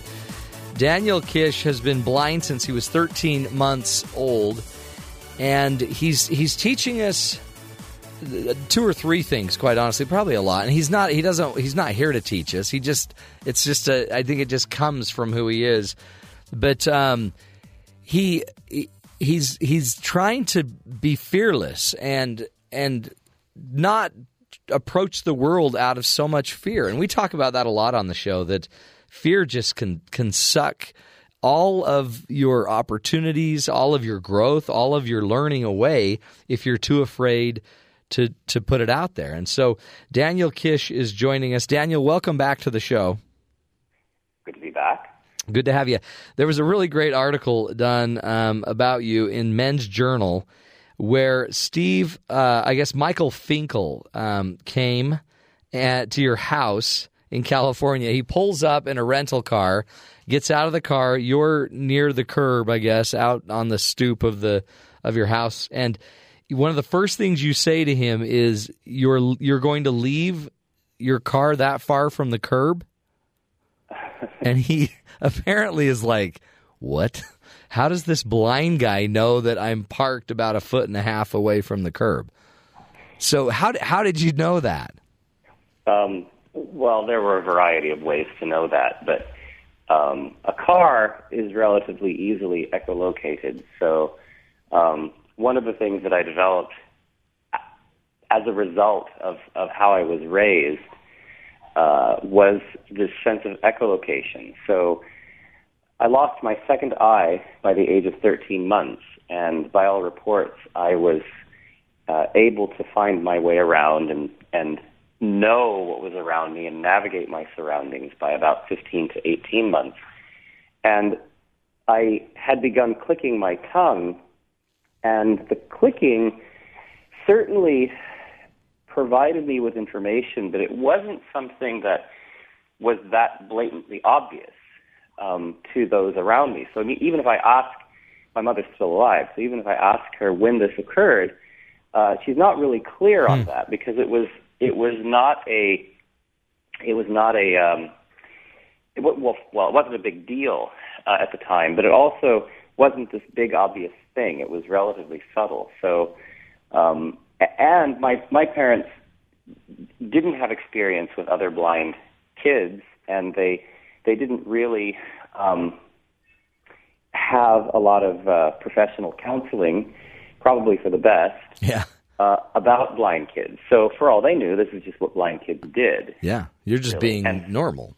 Yeah, and so so I wasn't raised with this sense of you're remarkable or you're amazing or look look at what you can do kind of thing. It was it was really much more relaxed and casual. And you you just you just adapted it. I guess you just did it naturally to you. Nobody was giving you attention for it, but you really just make a sound. You you you send out a sound wave, a click, um, and you can then actually echolocate the the sound waves bouncing off of objects you you've learned to discern and, and see and be able to see basically. Yeah, yeah. We we call it flash sonar. So the sound uh, takes the form of this of a flash, like a, a brief, quick pulse um, of energy, and that energy goes out and reflects. So energy energy reflects. All energy will reflect from something. And uh, so sound reflects from physical surfaces. And when it returns, it returns with, with patterns of information about those surfaces. And that's what the brain learns to extract, and then it, it codes that information and can construct uh, images from that information. Wow. And again, you you ride bicycles, you go mountain climbing, you and you don't uh, the bicycle example would be great if all you did was, you know, ride a bicycle into the desert. That's fantastic. But but you ride a bicycle and there's a video of you riding a bicycle with a bunch of other cyclists around you.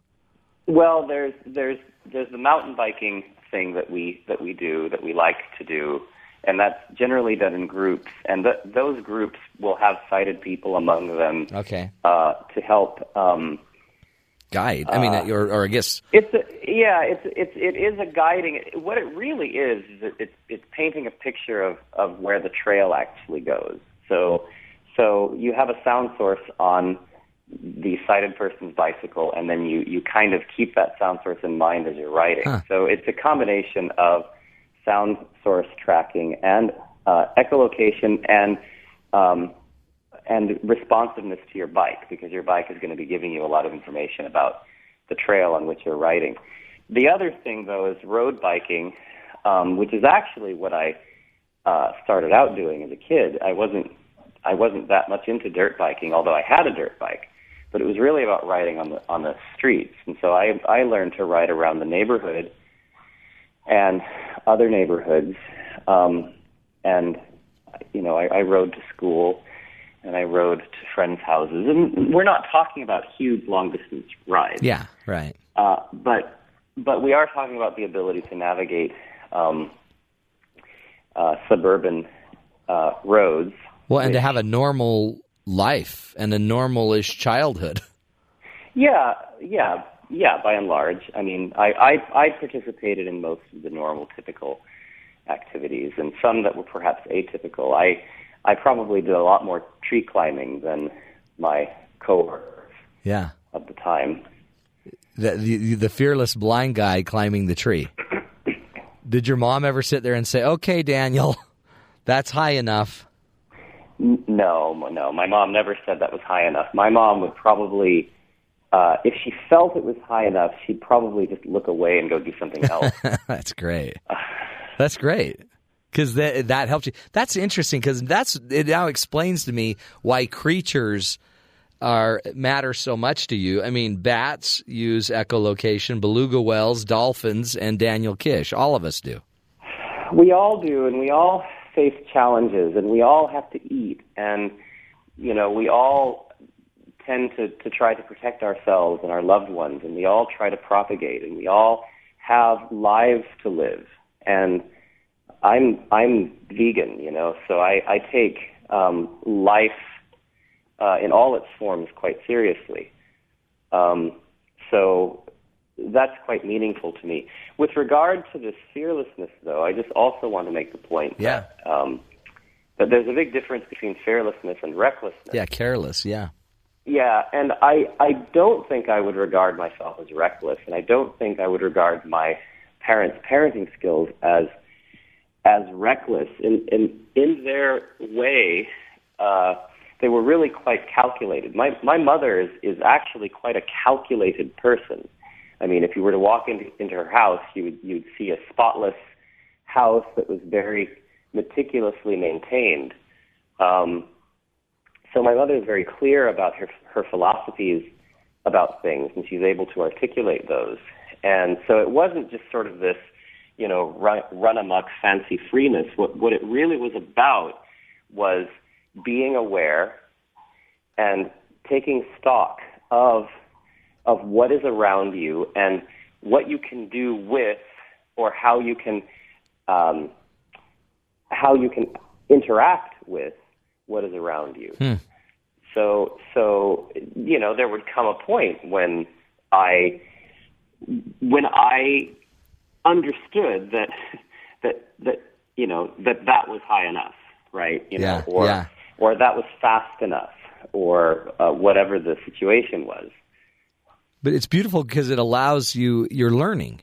So instead of using fear we, uh, to just constantly restrict, it's almost like your mother would more carefully, strategically allow you to explore and learn and find your boundaries and and, and kind of do it on your on your own.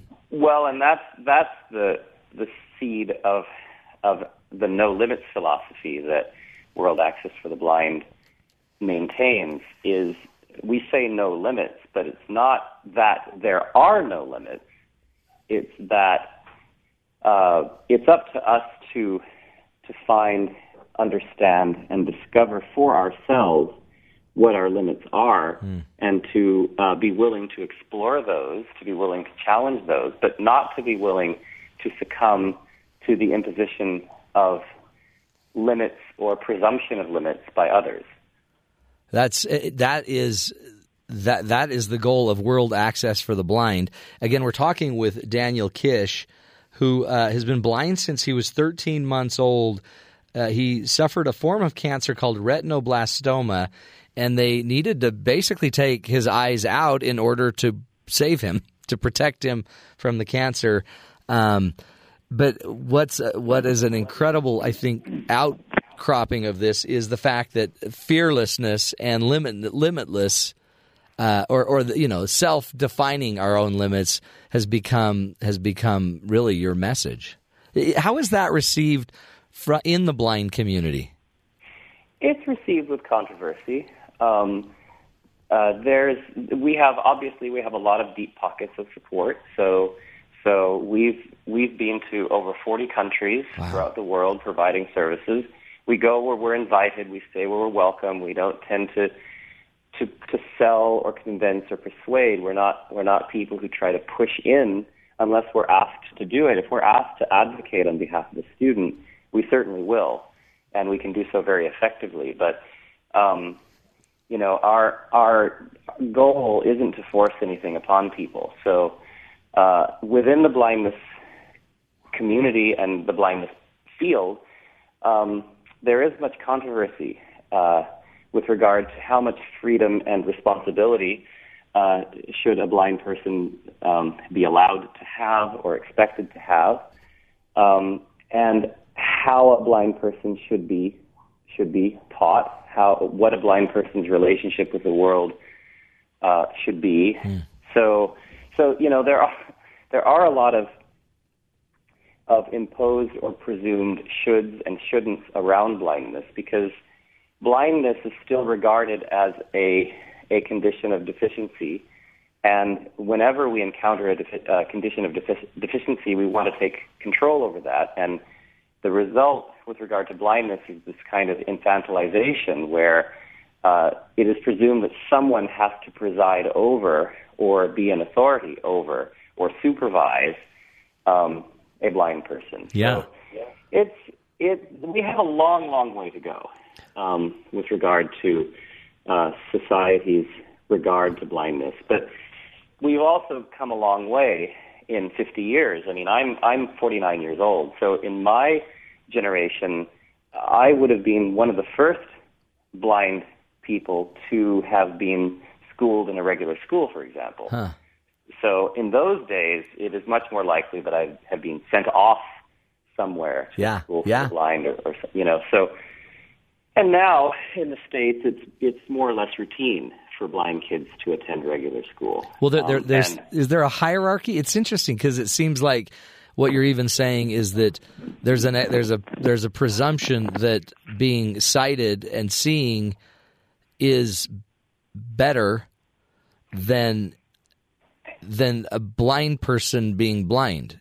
Even though I look at you and I'm like, you're you you you're you're so much more capable, just intellectually, emotionally, um, cognitively, uh, than most of us, right? There are there are presumptions, I guess, that we make about about who we are. I, I Yeah. you know, it's it's male versus female. It's it's big versus small. Yeah. It's thin versus fat. Athletic versus band, yeah, right, or, or you know, or or white versus black, Yeah. or you know, ethnicity. I mean, for some reason, we seem to want to hierarchize yeah, um, qualities and characteristics, what, whatever they are.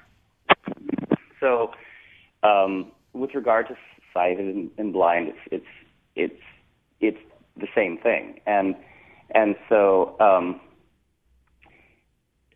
it comes back down to attitude and perspective and expectation. And when you remove those isms from the from the picture, from the phenomenon, then uh, you get a much more, I think, palatable result. You, Yeah. you you start to really see um, what is possible. You start to really see what can be done. I mean, if you if you take a blind child and you keep him in the house all his life, as as I have seen done, and you literally don't let him out because, uh, well, for any number of reasons, shame and and concern and what, whatever else your reasons might be, then you're going to get a person who is very confined uh, in their thinking as well as physically in the end. But you know, if if you take a, a, a different attitude, we call it a freedom first attitude. So so freedom freedom we believe is a fundamental drive, a drive to be free, a drive to to establish our own relationship with our world um, on our own terms. Seems to be uh, the most fundamental drive to the development of just about every organism uh, that I know of or have encountered. And the same is true with blind infants as much as sighted infants. Um, but if you address that freedom by restriction, as is so often done, um, both in the way we teach and also in the way we approach blind infants and blind children and blind adults, for that Yeah. matter, um, if you you can't you cannot foster freedom through restriction, um, and you cannot foster independence through dependency um, conditioning. And so we tend to think that well, a blind person can have as much freedom as as a blind person can have once a blind person has been properly prepared for that. And of course, this preparation tends to come from sighted people who make the decision about what that preparation should entail. And then somehow in the end, there's this expectation that some um, predefined measure of freedom will result. And what, what really results is just another uh, layer of restrictions upon the individual. Yeah. And and and outwardly imposed. Outwardly imposed and inwardly inculcated. Yeah, exactly. Yeah. Yeah. so Manifest. Yeah, we keep manifesting it ourselves, but We do. Yeah. We do. We do. And it's it's rampant throughout the blind population, but it's rampant throughout pretty much pretty much any population. Oh. It is. You know. That's why this is so brilliant. I mean, and and Daniel, it's funny because it, it's this everything you're saying. I sit there and I think, yeah, this is with my clients' marriage issues, and Yes. I mean, it's everything. It really is everything. We've got about a minute left. Uh, Will you just, Daniel, just talk to kind of the everyday person that's dealing with their own fear and their own history of being, you know, uh, conditioned into dependence. What what Well, what would you suggest they the do first to get on? Is is uh, I like to say that the greatest learning uh, happens when we challenge what we think we know. So we have to really test our assumptions about things, and and become really clear and really really conscious of what those are. The other thing is um, what I often tell people is look at our routines. Our routines are are often manifestations of this uh, dependency conditioning that, that we all um, that we're all challenged by. And so I I invite people to look at our routines and to change them, um, to to to target things to do differently.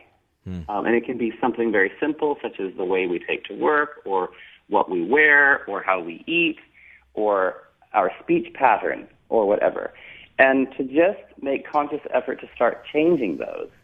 And when we start changing those, then we we can start to get more in touch with uh, what this adaptation process really is. Yeah, and, and we and learn and evolve And and grow. Yes, and learn precisely. That's beautiful. Well, Daniel, we appreciate you, my friend. Honestly, inspiring, and again, it's uh, inspiring I think for every human really to to be learning and growing. Um, echolocation's one thing, but just you know, understanding the soul, the spirit, and being able to reach out, uh, you're powerful, Daniel. We are going to take a break, my friends. Come back, do a, a, just a little bit of a coach's corner, and just try to take it all in. Uh, you're listening to the Matt Townsend Show, trying to give you the tools to live a healthier, happier life right here on BYU Radio.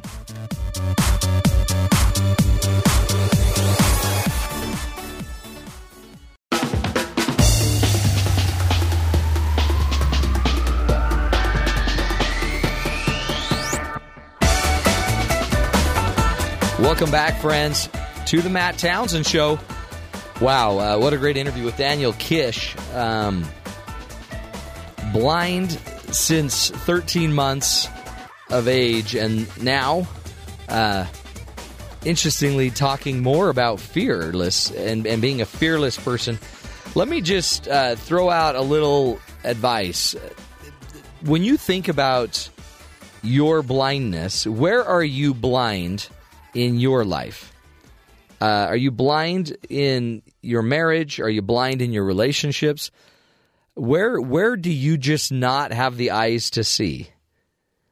And um, I think we could all take a lot of uh, what Daniel teaches um, to heart, and and probably to be able to do so much more in our world if we if we could start seeing and recognizing and testing our own assumptions.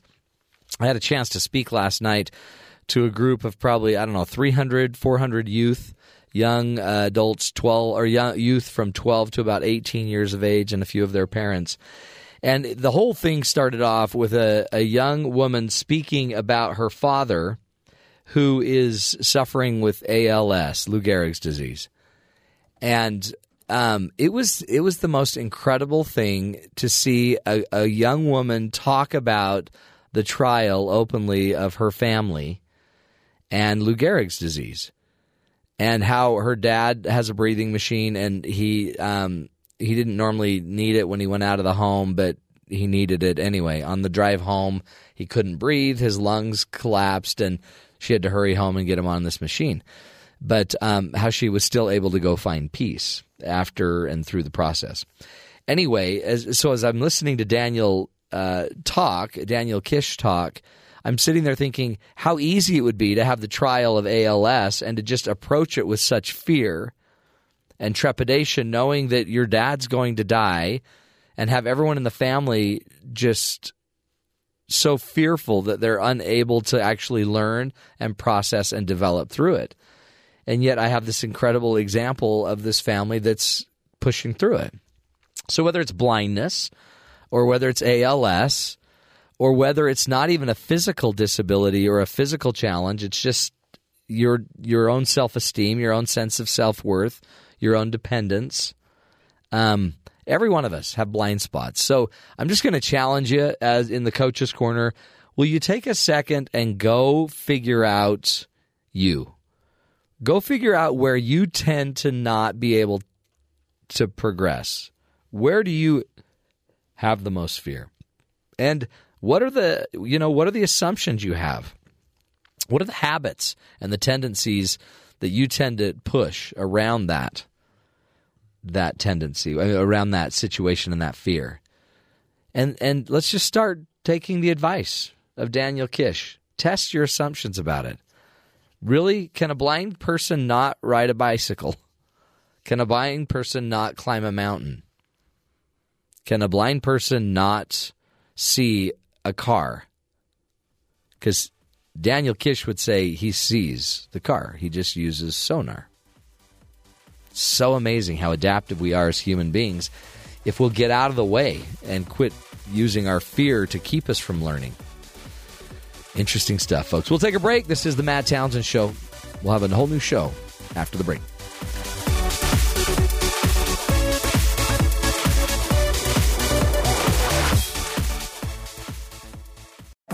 This is the Matt Townsend Show. Your guide on the side. Follow Dr. Matt on Twitter at Dr. Matt Show. Call the show at 1 855 Chat BYU. This is the Matt Townsend Show. Dr. Matt Townsend. Now on BYU Radio. BYU Radio.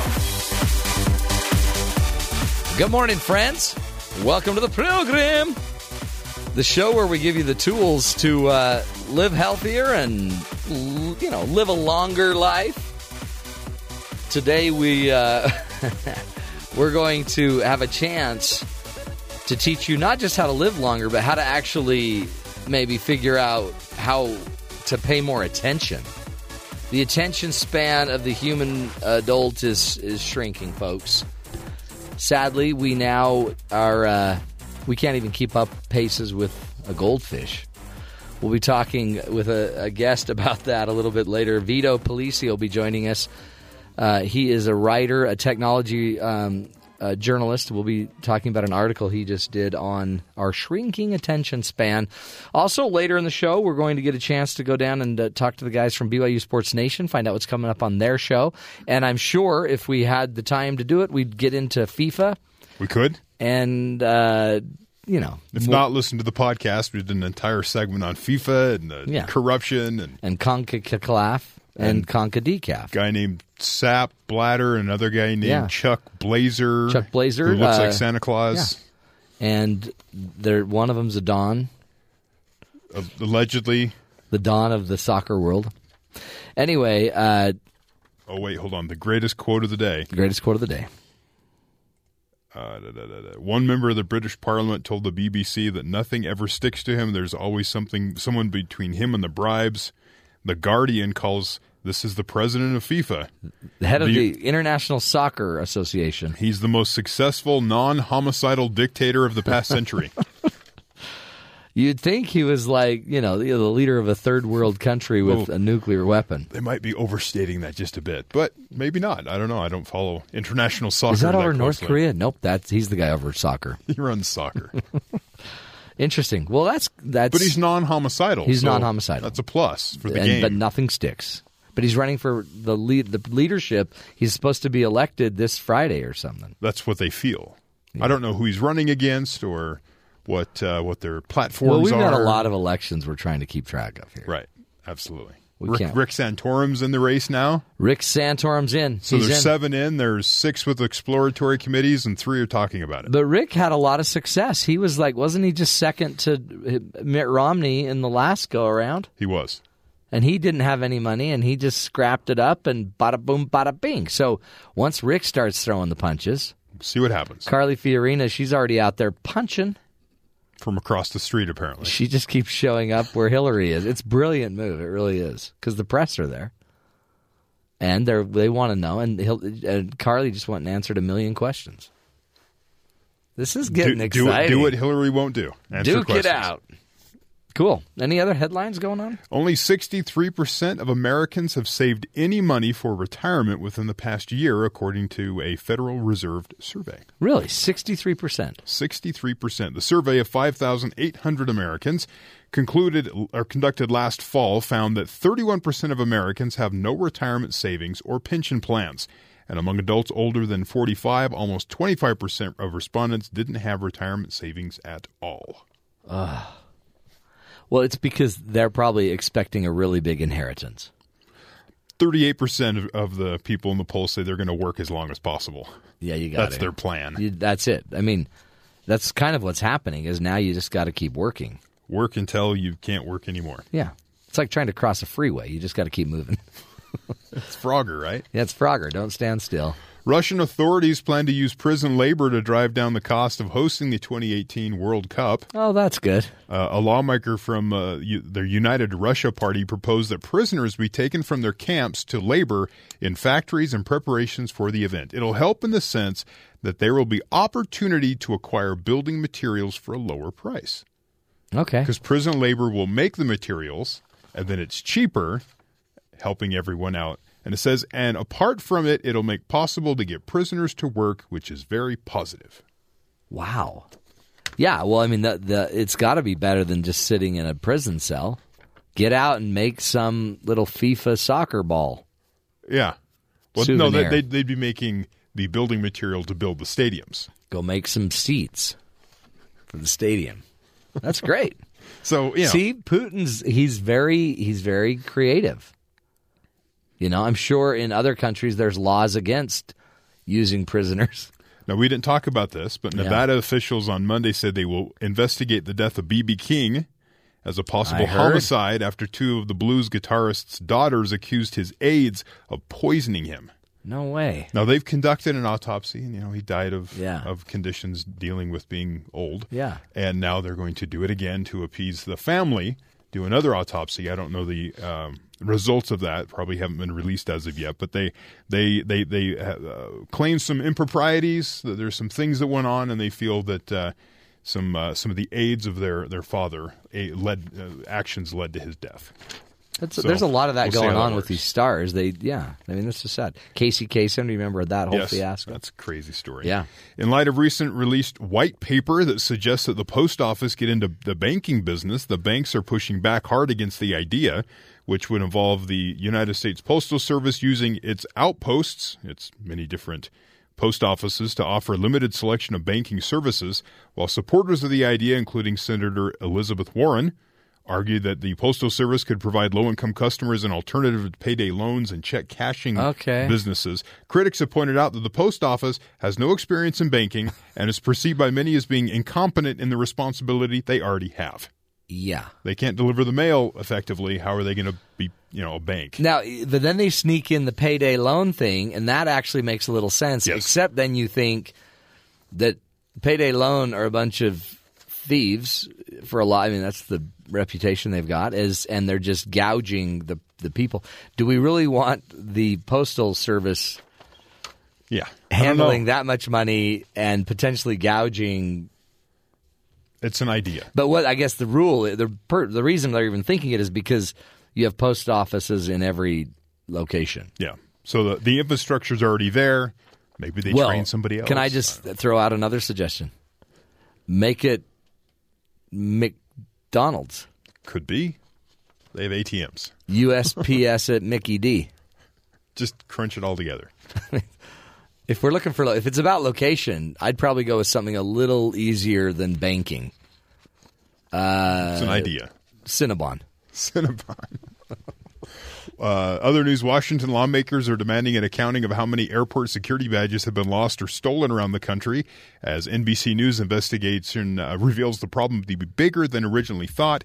NBC Dallas affiliate reported in March more than 1,400 badges, which allow employees to access secure areas like runways and boarding gates, went missing at Hartsfield Jackson Atlanta International Airport over approximately two years. So 1,400 badges, security badges, missing. A San Diego affiliate. In one, that's one airport, Yeah. but one of the busiest airports in U- in the United States. NBC San Diego learned that more than 270 badges went missing at San Diego International What? Airport in the last two years.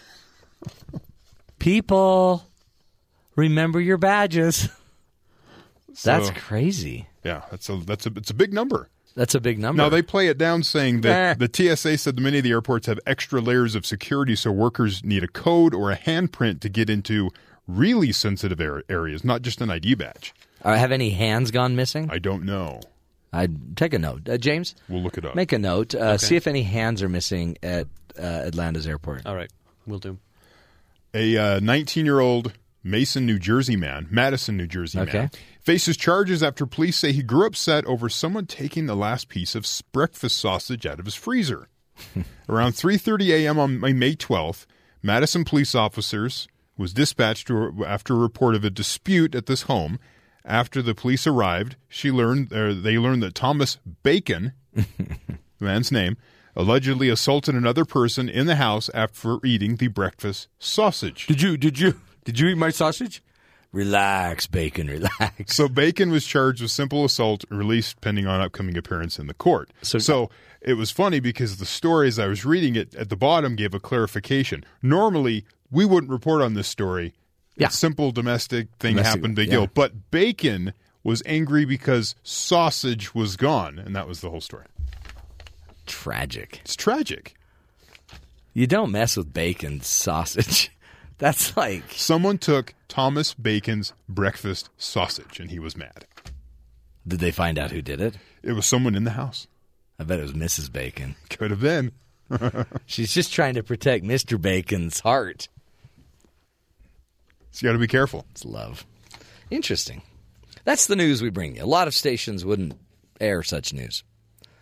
But here, We want you to know about bacon, all things bacon, right here on the Matt Townsend Show. We're going to take a break, my friends. When we come back, uh, apparently our attention span is shrinking. Believe it or not, uh, down to about eight seconds, less than even a goldfish. And uh, we are going to be joined by Vito Pilieci, who is uh, a technology journalist, uh, wrote a wonderful article about it.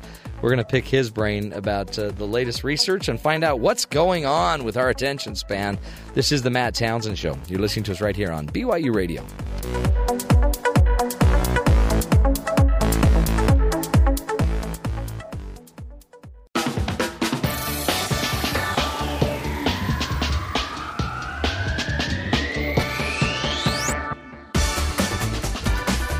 Welcome back, everybody, to the Matt Townsend Show. It is official, my friends. We officially, uh, our attention span isn't quite what it used to be.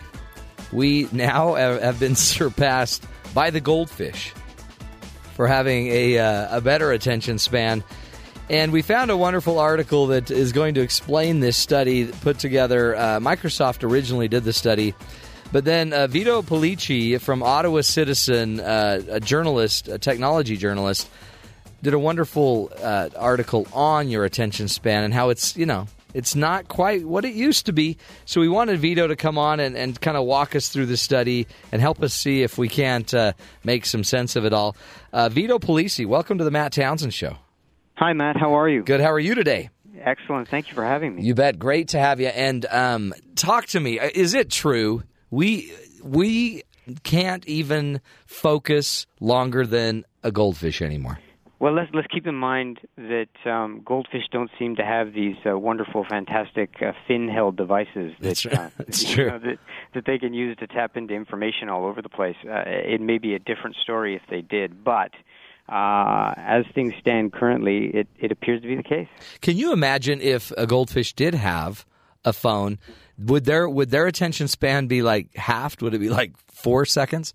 I think that that's actually that's the point of all of this. Um, if if you take a look and, and really, if we think about everything that's been said about the human mind in the past, and we've we've often heard how um, that humans are using less than five percent of their actual uh, brain capacity, and now all of a sudden, for the first time, like the fire hose with regards to information has been opened, and we have access to pretty much anything, anywhere, anytime at the tip of our fingertips, Yeah. right? You could be watching a football game and during the commercial breaks you're responding to email. Yeah. Uh, It's unheard of just even going back even five, ten years. Is is this why Microsoft are the ones behind the study? I, mean, I was trying to figure out why they're doing attention studies and attention span studies, but it's really a technology based study, and Microsoft wants the data. Well, there's a bunch of fronts that Microsoft could use the data for, and, and they do actually do an awful lot of work into everything from, you may not realize this, but they do an awful lot of work into everything from ergonomics, Huh. because they're, they're making keyboards and Right. tablets and all sorts of stuff, right through to stuff like this, where they're actually uh, scanning brainwaves.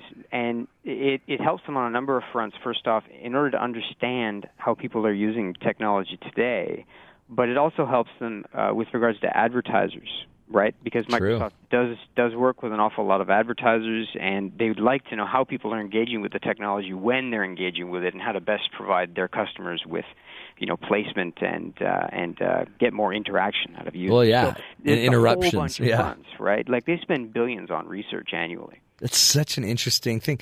I mean, that's you know, we used to get our research not from the corporations.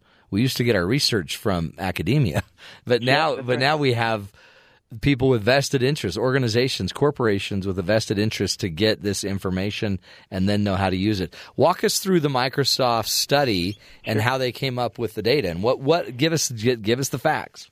Sure, no, that's fine. Uh, uh, Microsoft, basically, what they did is because this was a Canadian based study, it was done here in their Canadian research labs. They started with online surveys of 2,000 Canadians where they were basically asking questions, but they were distracting people as they were asking questions, and then basically immediately said, Were you distracted?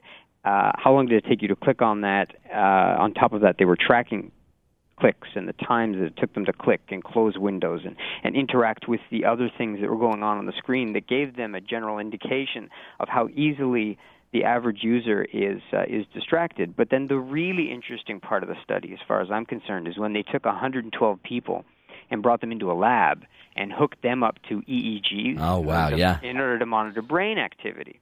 So then they could really see what was going on uh, in inside these people's minds as they were being put through various tasks and constantly distracted. That is that's got to be the scariest thing in the world. I mean, the last thing you want is like your wife to know this information. Yeah, well, I, I'm sure that uh, if she did, then I wouldn't have any more excuses. Right? yeah, you'd be in trouble. But um, it, it's it's interesting, and some people consider it scary. But but I don't I don't know about that, and I think it's just because of what what we spoke about. Um, and and you know I, I I took the study results back to somebody at uh, the University of Western Ontario, which is a world-renowned institution, and they actually have a brain and mind institute that does some pretty uh, groundbreaking work with regards to uh, to thinking and, and brain patterns and models, and et cetera. And he wasn't surprised by it. And and the reason he wasn't surprised by it is because he says um, uh, no matter what we do, I mean, right now my my mind is being changed. I'm having a conversation with you Right. that's going out over the internet to who knows how many people online, as Yeah. well as through satellite, and and all of those people right now their mind is being changed with regards to the way that they think and process data. And as a result, we, we have this this sort of evolution of, of the human mind going on on a day to day basis, and then you introduce these handheld devices. So your mind, at one point in time, didn't have a choice, right? Right. It it it basically could only be fed as much data as you could take in, and when that was scroll and paper, then that was it. Yeah, I exactly. had to wait for the next the next scroll and paper, and your mind knew that. But now, when you're sitting there and you're watching a TV show, and there's a commercial, your mind is saying it's switching off. It's saying I'm bored, and I know that you have access to more information. Yeah, So- grab the phone. Yeah. Exactly. Go go see what's going on on Facebook. Go check your email. I need to know what's happening with regards to the sports score that we can't get because it's blacked out in this market. right? Interesting. Yeah. And and and we're changing in such a way that you're craving more information.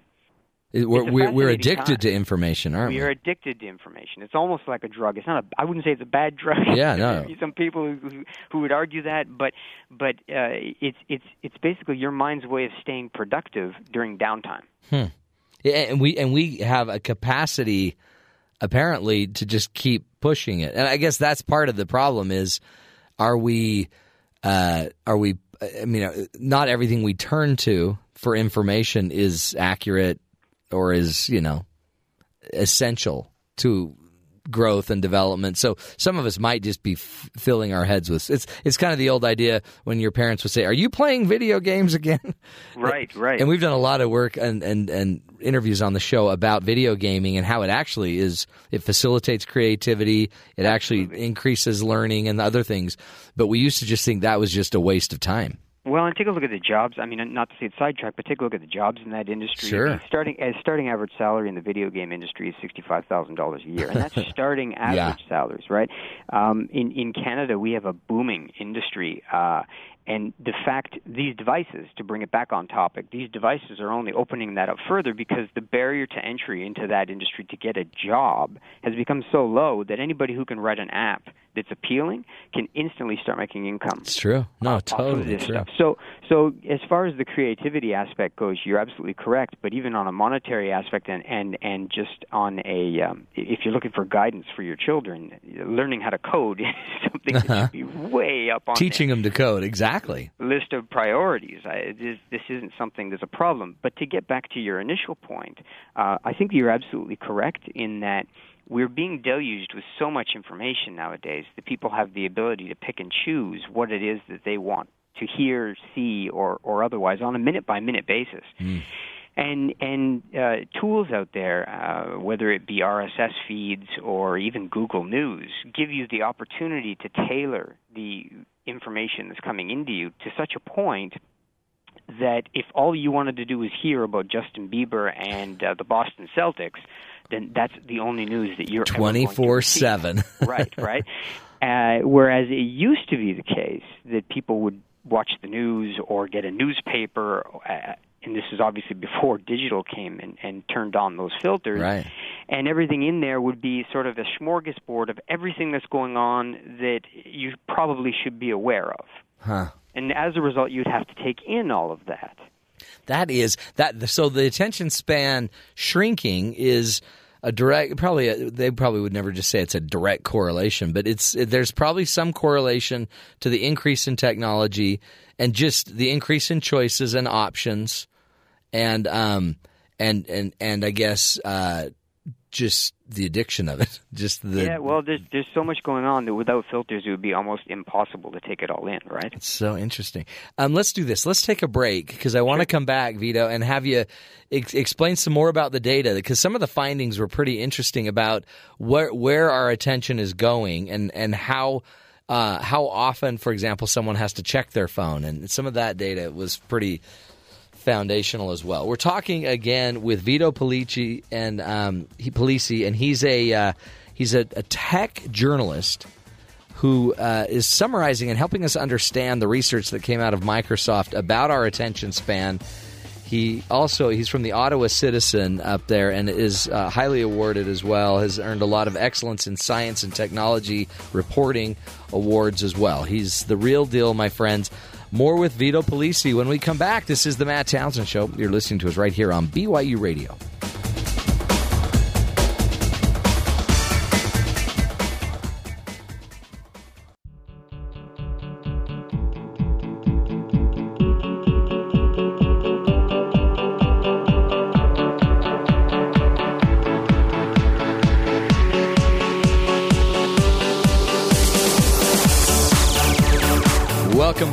Friends, to the Matt Townsend Show.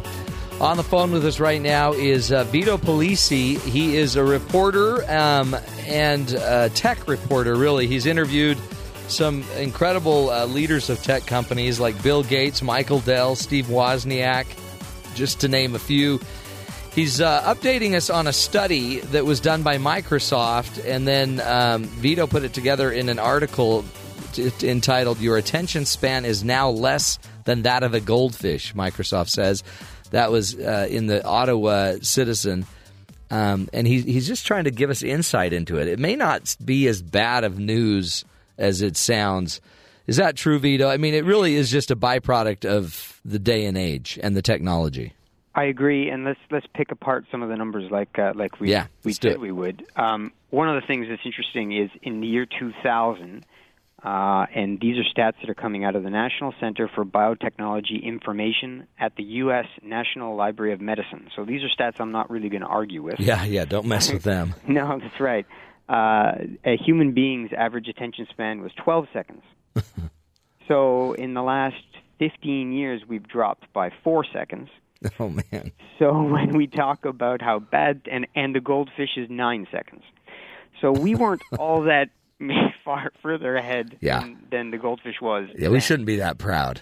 that yeah let's not be peacocks you know in, in 2000 but um uh, if you start to pull apart the study, a couple of the numbers that jumped out at me was the fact that 44% of the respondents said that they had to concentrate really, really hard in order to stay on uh, to stay focused on an extended Oh, my heavens.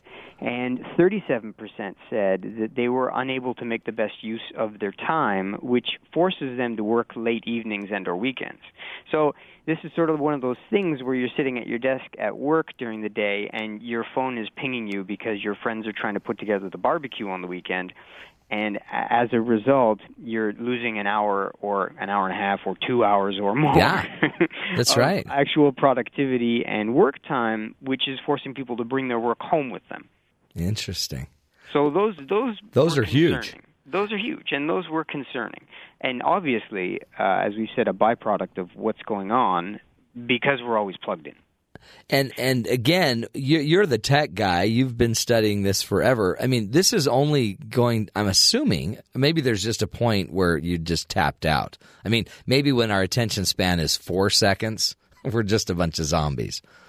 Well, eh, you're already seeing how many people. I mean, let me just ask you: How many screens do you have in front of you right now? Right now, I have I only have one facing me and four facing away from me. Sure. Okay. But that's why. well- But by, that's that's to my partner in crime here, Jimmy, and he's just a zombie. He looks like just a zombie that's drugged up. Um, a, vast majority of people these days are up to two screens on Yeah. the desk. Oh, totally. I have I have three: a tablet and a and uh, a phone in front of me. So I, Unbelievable. I didn't even think of my phone. Screens. Yeah. So when you're up to phones and tablets, then you're really in trouble. Then you're in. Yeah. So so we don't even realize the proliferation of this stuff around us. And how it impacts our our day to day life because of the fact that uh, work and personal life have become so intertwined. It's why we're actually seeing an awful lot of companies start to move away from that idea of nine to five, nine to five, nine to five, Sure. and they're going into things like flex time, and they're moving into things like free Fridays because of the fact that they've got employees doing work, and especially in the tech sector, what we're seeing are uh, companies put more of an onus on productivity and getting things done as opposed to being at a desk for eight hours a day. Oh yeah. Well, you know, you also brought up in your article, and I think this is some information that came out of your uh, work with the University of Western Ontario's Brain and Mind Institute about. The, it's not even just about um, technology interruptions, but we we now have entertainment in our cars. Right. We have all of these things that never even could exist as a paradigm 50 years ago. You now need to have an iPad touch screen in your vehicle. You can't get away from this stuff. No, I mean, and and I've I've said this before to people too. But um, if you even take a look at fast food restaurants, you need to know how to operate a touch screen and, and a computer, really. But let's right. stick with touch screen in order to take orders as a as an entry level fourteen year old earning their you know minimum wage at their first job. Did you hear what KFC did? KFC just tried. Did- I think it failed. It, they just tried to have um, like keyboards that you could use and plug your phone into, and you could use a keyboard, and it was part of their tray at KFC because when people are eating their chicken, they don't want to touch their screens. And it's driving them crazy. So they can use the sticky, gross keyboards from KFC to access their technology. Uh, that sounds like an idea that makes no sense. and I, until people are throwing them away, and That's I think they were beta testing it, and it just ended at beta. There's there's all kinds of things wrong with that idea, That's including right. the fact that the reason people have touchscreen phones is because they want to get away from the keyboard. Exactly. Uh, except for a very small percentage But- that no, but- with BlackBerry. But yeah, But yeah. Vito, when you got chicken on your fingers, It, it, it, and I, I Come on. couldn't agree with you more. That's yet another one of the issues with that that paradigm. that's where you just need to pull out a book. That there you go. Read. And then everyone will really look at you like you're strange. what because is his deal? Yeah. And he's reading a book at KFC. and at and at one point, the book was fantastic technology. That- do you remember? Those were the days. Absolutely. Yeah.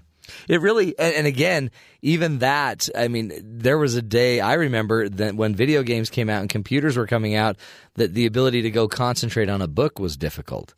Right. So it's just this evolution. We've all, you know, we want, we want the stimulation. We want, we want it to come to us. We want our technology and our life to act on us. Well, just think about it. I mean, I know here in Ottawa we have the National Arts Center, and we've got uh, the National Arts Center Orchestra, which is uh, it's a big deal in Canada. Yeah. At any rate, at any rate, they uh, hold concerts here where they will actually sync up live with uh, other symphonies. In um, I believe there's one in London, and I know there's another in Australia, and they will simultaneously play a symphony in those three uh, geographic locations for three separate audiences, but the audio feed comes through as one concert Oh, wow. using a 2 gigabit Ethernet connection.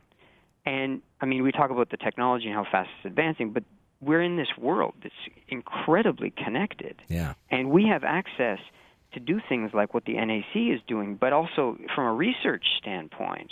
We've got researchers here in Ottawa. We have two uh, two of our big companies are Ciena and Avaya, and that may not their names may not mean anything to you, but if you do know who they are, they're the companies that make the internet work. Every time you connect to the internet, it's all of their gear in the back end that's making that connection work Yeah, they're running it. and and they have uh, research labs all over the world. And what they end up doing is they'll have researchers here in Ottawa that will work their shift hit a button, and all the research that they are working on goes to the next time zone. So that they're continuously working on a 24-hour cycle. Interesting. It'll go from Ottawa, to, Yeah. or it'll go from Europe to Ottawa to China, back to Europe, back to Ottawa, back to China. And I mean, this is the world that we live in. It's accelerated to the nth degree. And I mean, all of this stuff about our attention span is only accelerating because of the fact That's right. that we can get all of this information at once, and your mind has been so starved for so long that it's finally getting fed at a pace that's acceptable. And the faster we feed it, the faster we're going to be able to think. It's it's incredible to think of. Well, and you have to keep up, or you're going to be roadkill, oh, right, on the information highway. So, Of course. so it's time. So this this really is. It sounds like it's it's you know a quick evolution. We're, we're evolving. We're growing. Now, there's going to be consequences, and I'm sure we'll be paying for those for years. But um, but in There's the always end, downside, right? There's There's always always the downside. downside. Well, Vito, we appreciate you, my friend. Again, Vito Polici, Polisi, and you need to go go look him up. Um, he's got some great articles. In fact, Vito, I want to have you back. There's so many great topics that you've written about, and I just like picking your brain. It's fun to have somebody in the know. We're going to take a break, come back, and uh, talk to our friends in Studio B the guys from BYU Sports Nation. They're up next. Find out what's going to be coming up on their program at the top of the hour. This is the Matt Townsend Show. Back in a minute.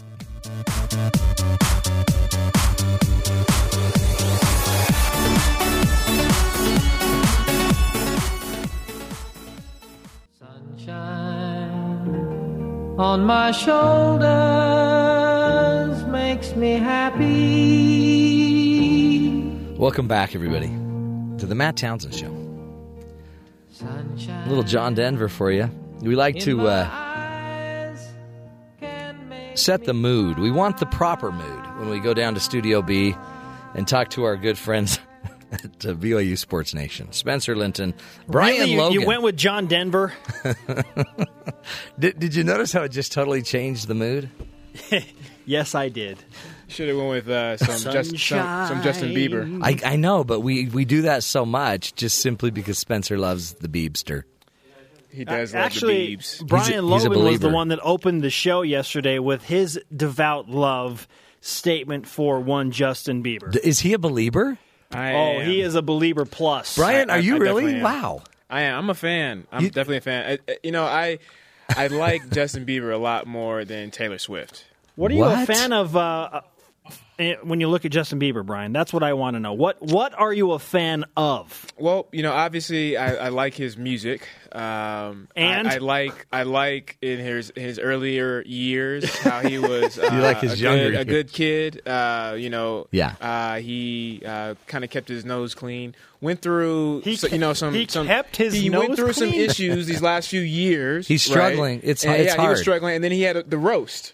You know, the the roast was pretty funny, and that was his humbling experience, saying that, hey, you know, I haven't acted uh, the way I should have, uh, being a celebrity in the spotlight. I wasn't raised that way. You know, I'm a man of God, and everybody makes mistakes. You know, I wasn't. I- I'm I'm I'm growing into my own now. I'm more mature, and this is kind of my apology. And, uh, Wow. and then he went in and made a nice little single, hit single, which I like as well. So Do you, want- do you want to sing any like of that, Brian? Do you want, do you want to just sing a little bit of it? Um, Just a little no. bit. Mm-mm. I, you know, uh-uh. I'd have to sing J- you an Jerem would I, sing I, it. Hey, hey, so I, I'm not. I I'm sing. not. I am all about second chances and what, and Yeah. that's really cool that Justin Bieber did that. But when he shows up in Floyd Mayweather's camp, Brian, He's a sports enthusiast. What, man? come on, why? Okay, you is Floyd Mayweather a pristine example, somebody that you would want to hang around with if you're trying to clean up your image? Are you hanging around Floyd Mayweather? Well, I mean, Floyd definitely has a past. You know what? Right. There's a lot. There's a lot of people that have past uh, that are athletes or not athletes. Um, and he could I mean, hang as out long with as you're making Vladimir the steps, Putin.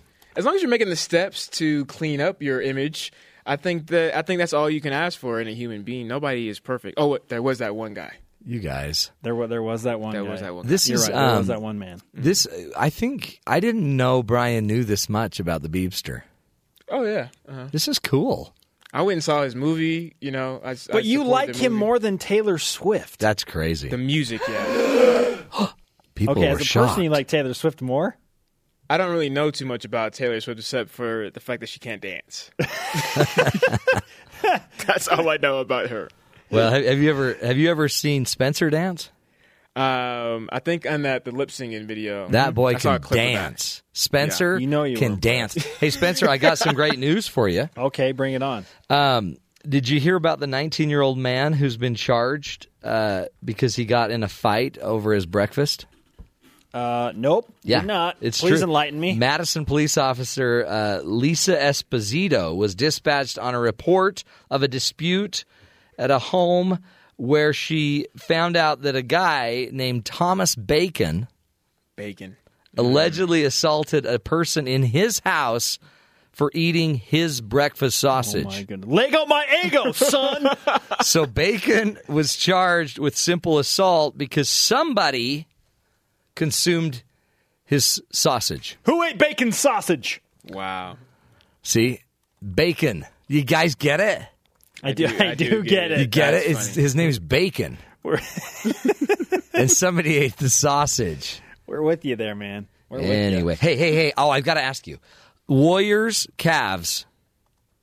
Where are we Um, going? Oh, where are we going? This is gonna be cool. You know what? I um, I'm from the Bay Area. Okay. uh, but I'm not. I'm not. I'm Enough a true said. sports fan. I'm not, I'm not gonna jump on the bandwagon. 'Kay. So um, I always grew up watching uh, Michael Jordan and Kobe Bryant. Yeah. Uh, so just were just Bulls and, and Lakers fan.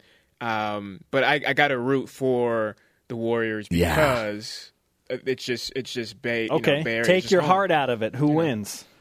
Warriors. Um, I think I think the Cavs win. Okay. Oh, do you Here- really? Here's the thing: the Cavaliers play defense. The Yeah. Cavaliers play defense, and so do the Warriors. I mean, the They Warriors play D, yeah. have been a very good defensive team all year and have probably the two best shooters in the game in Klay Thompson and Stephen Curry.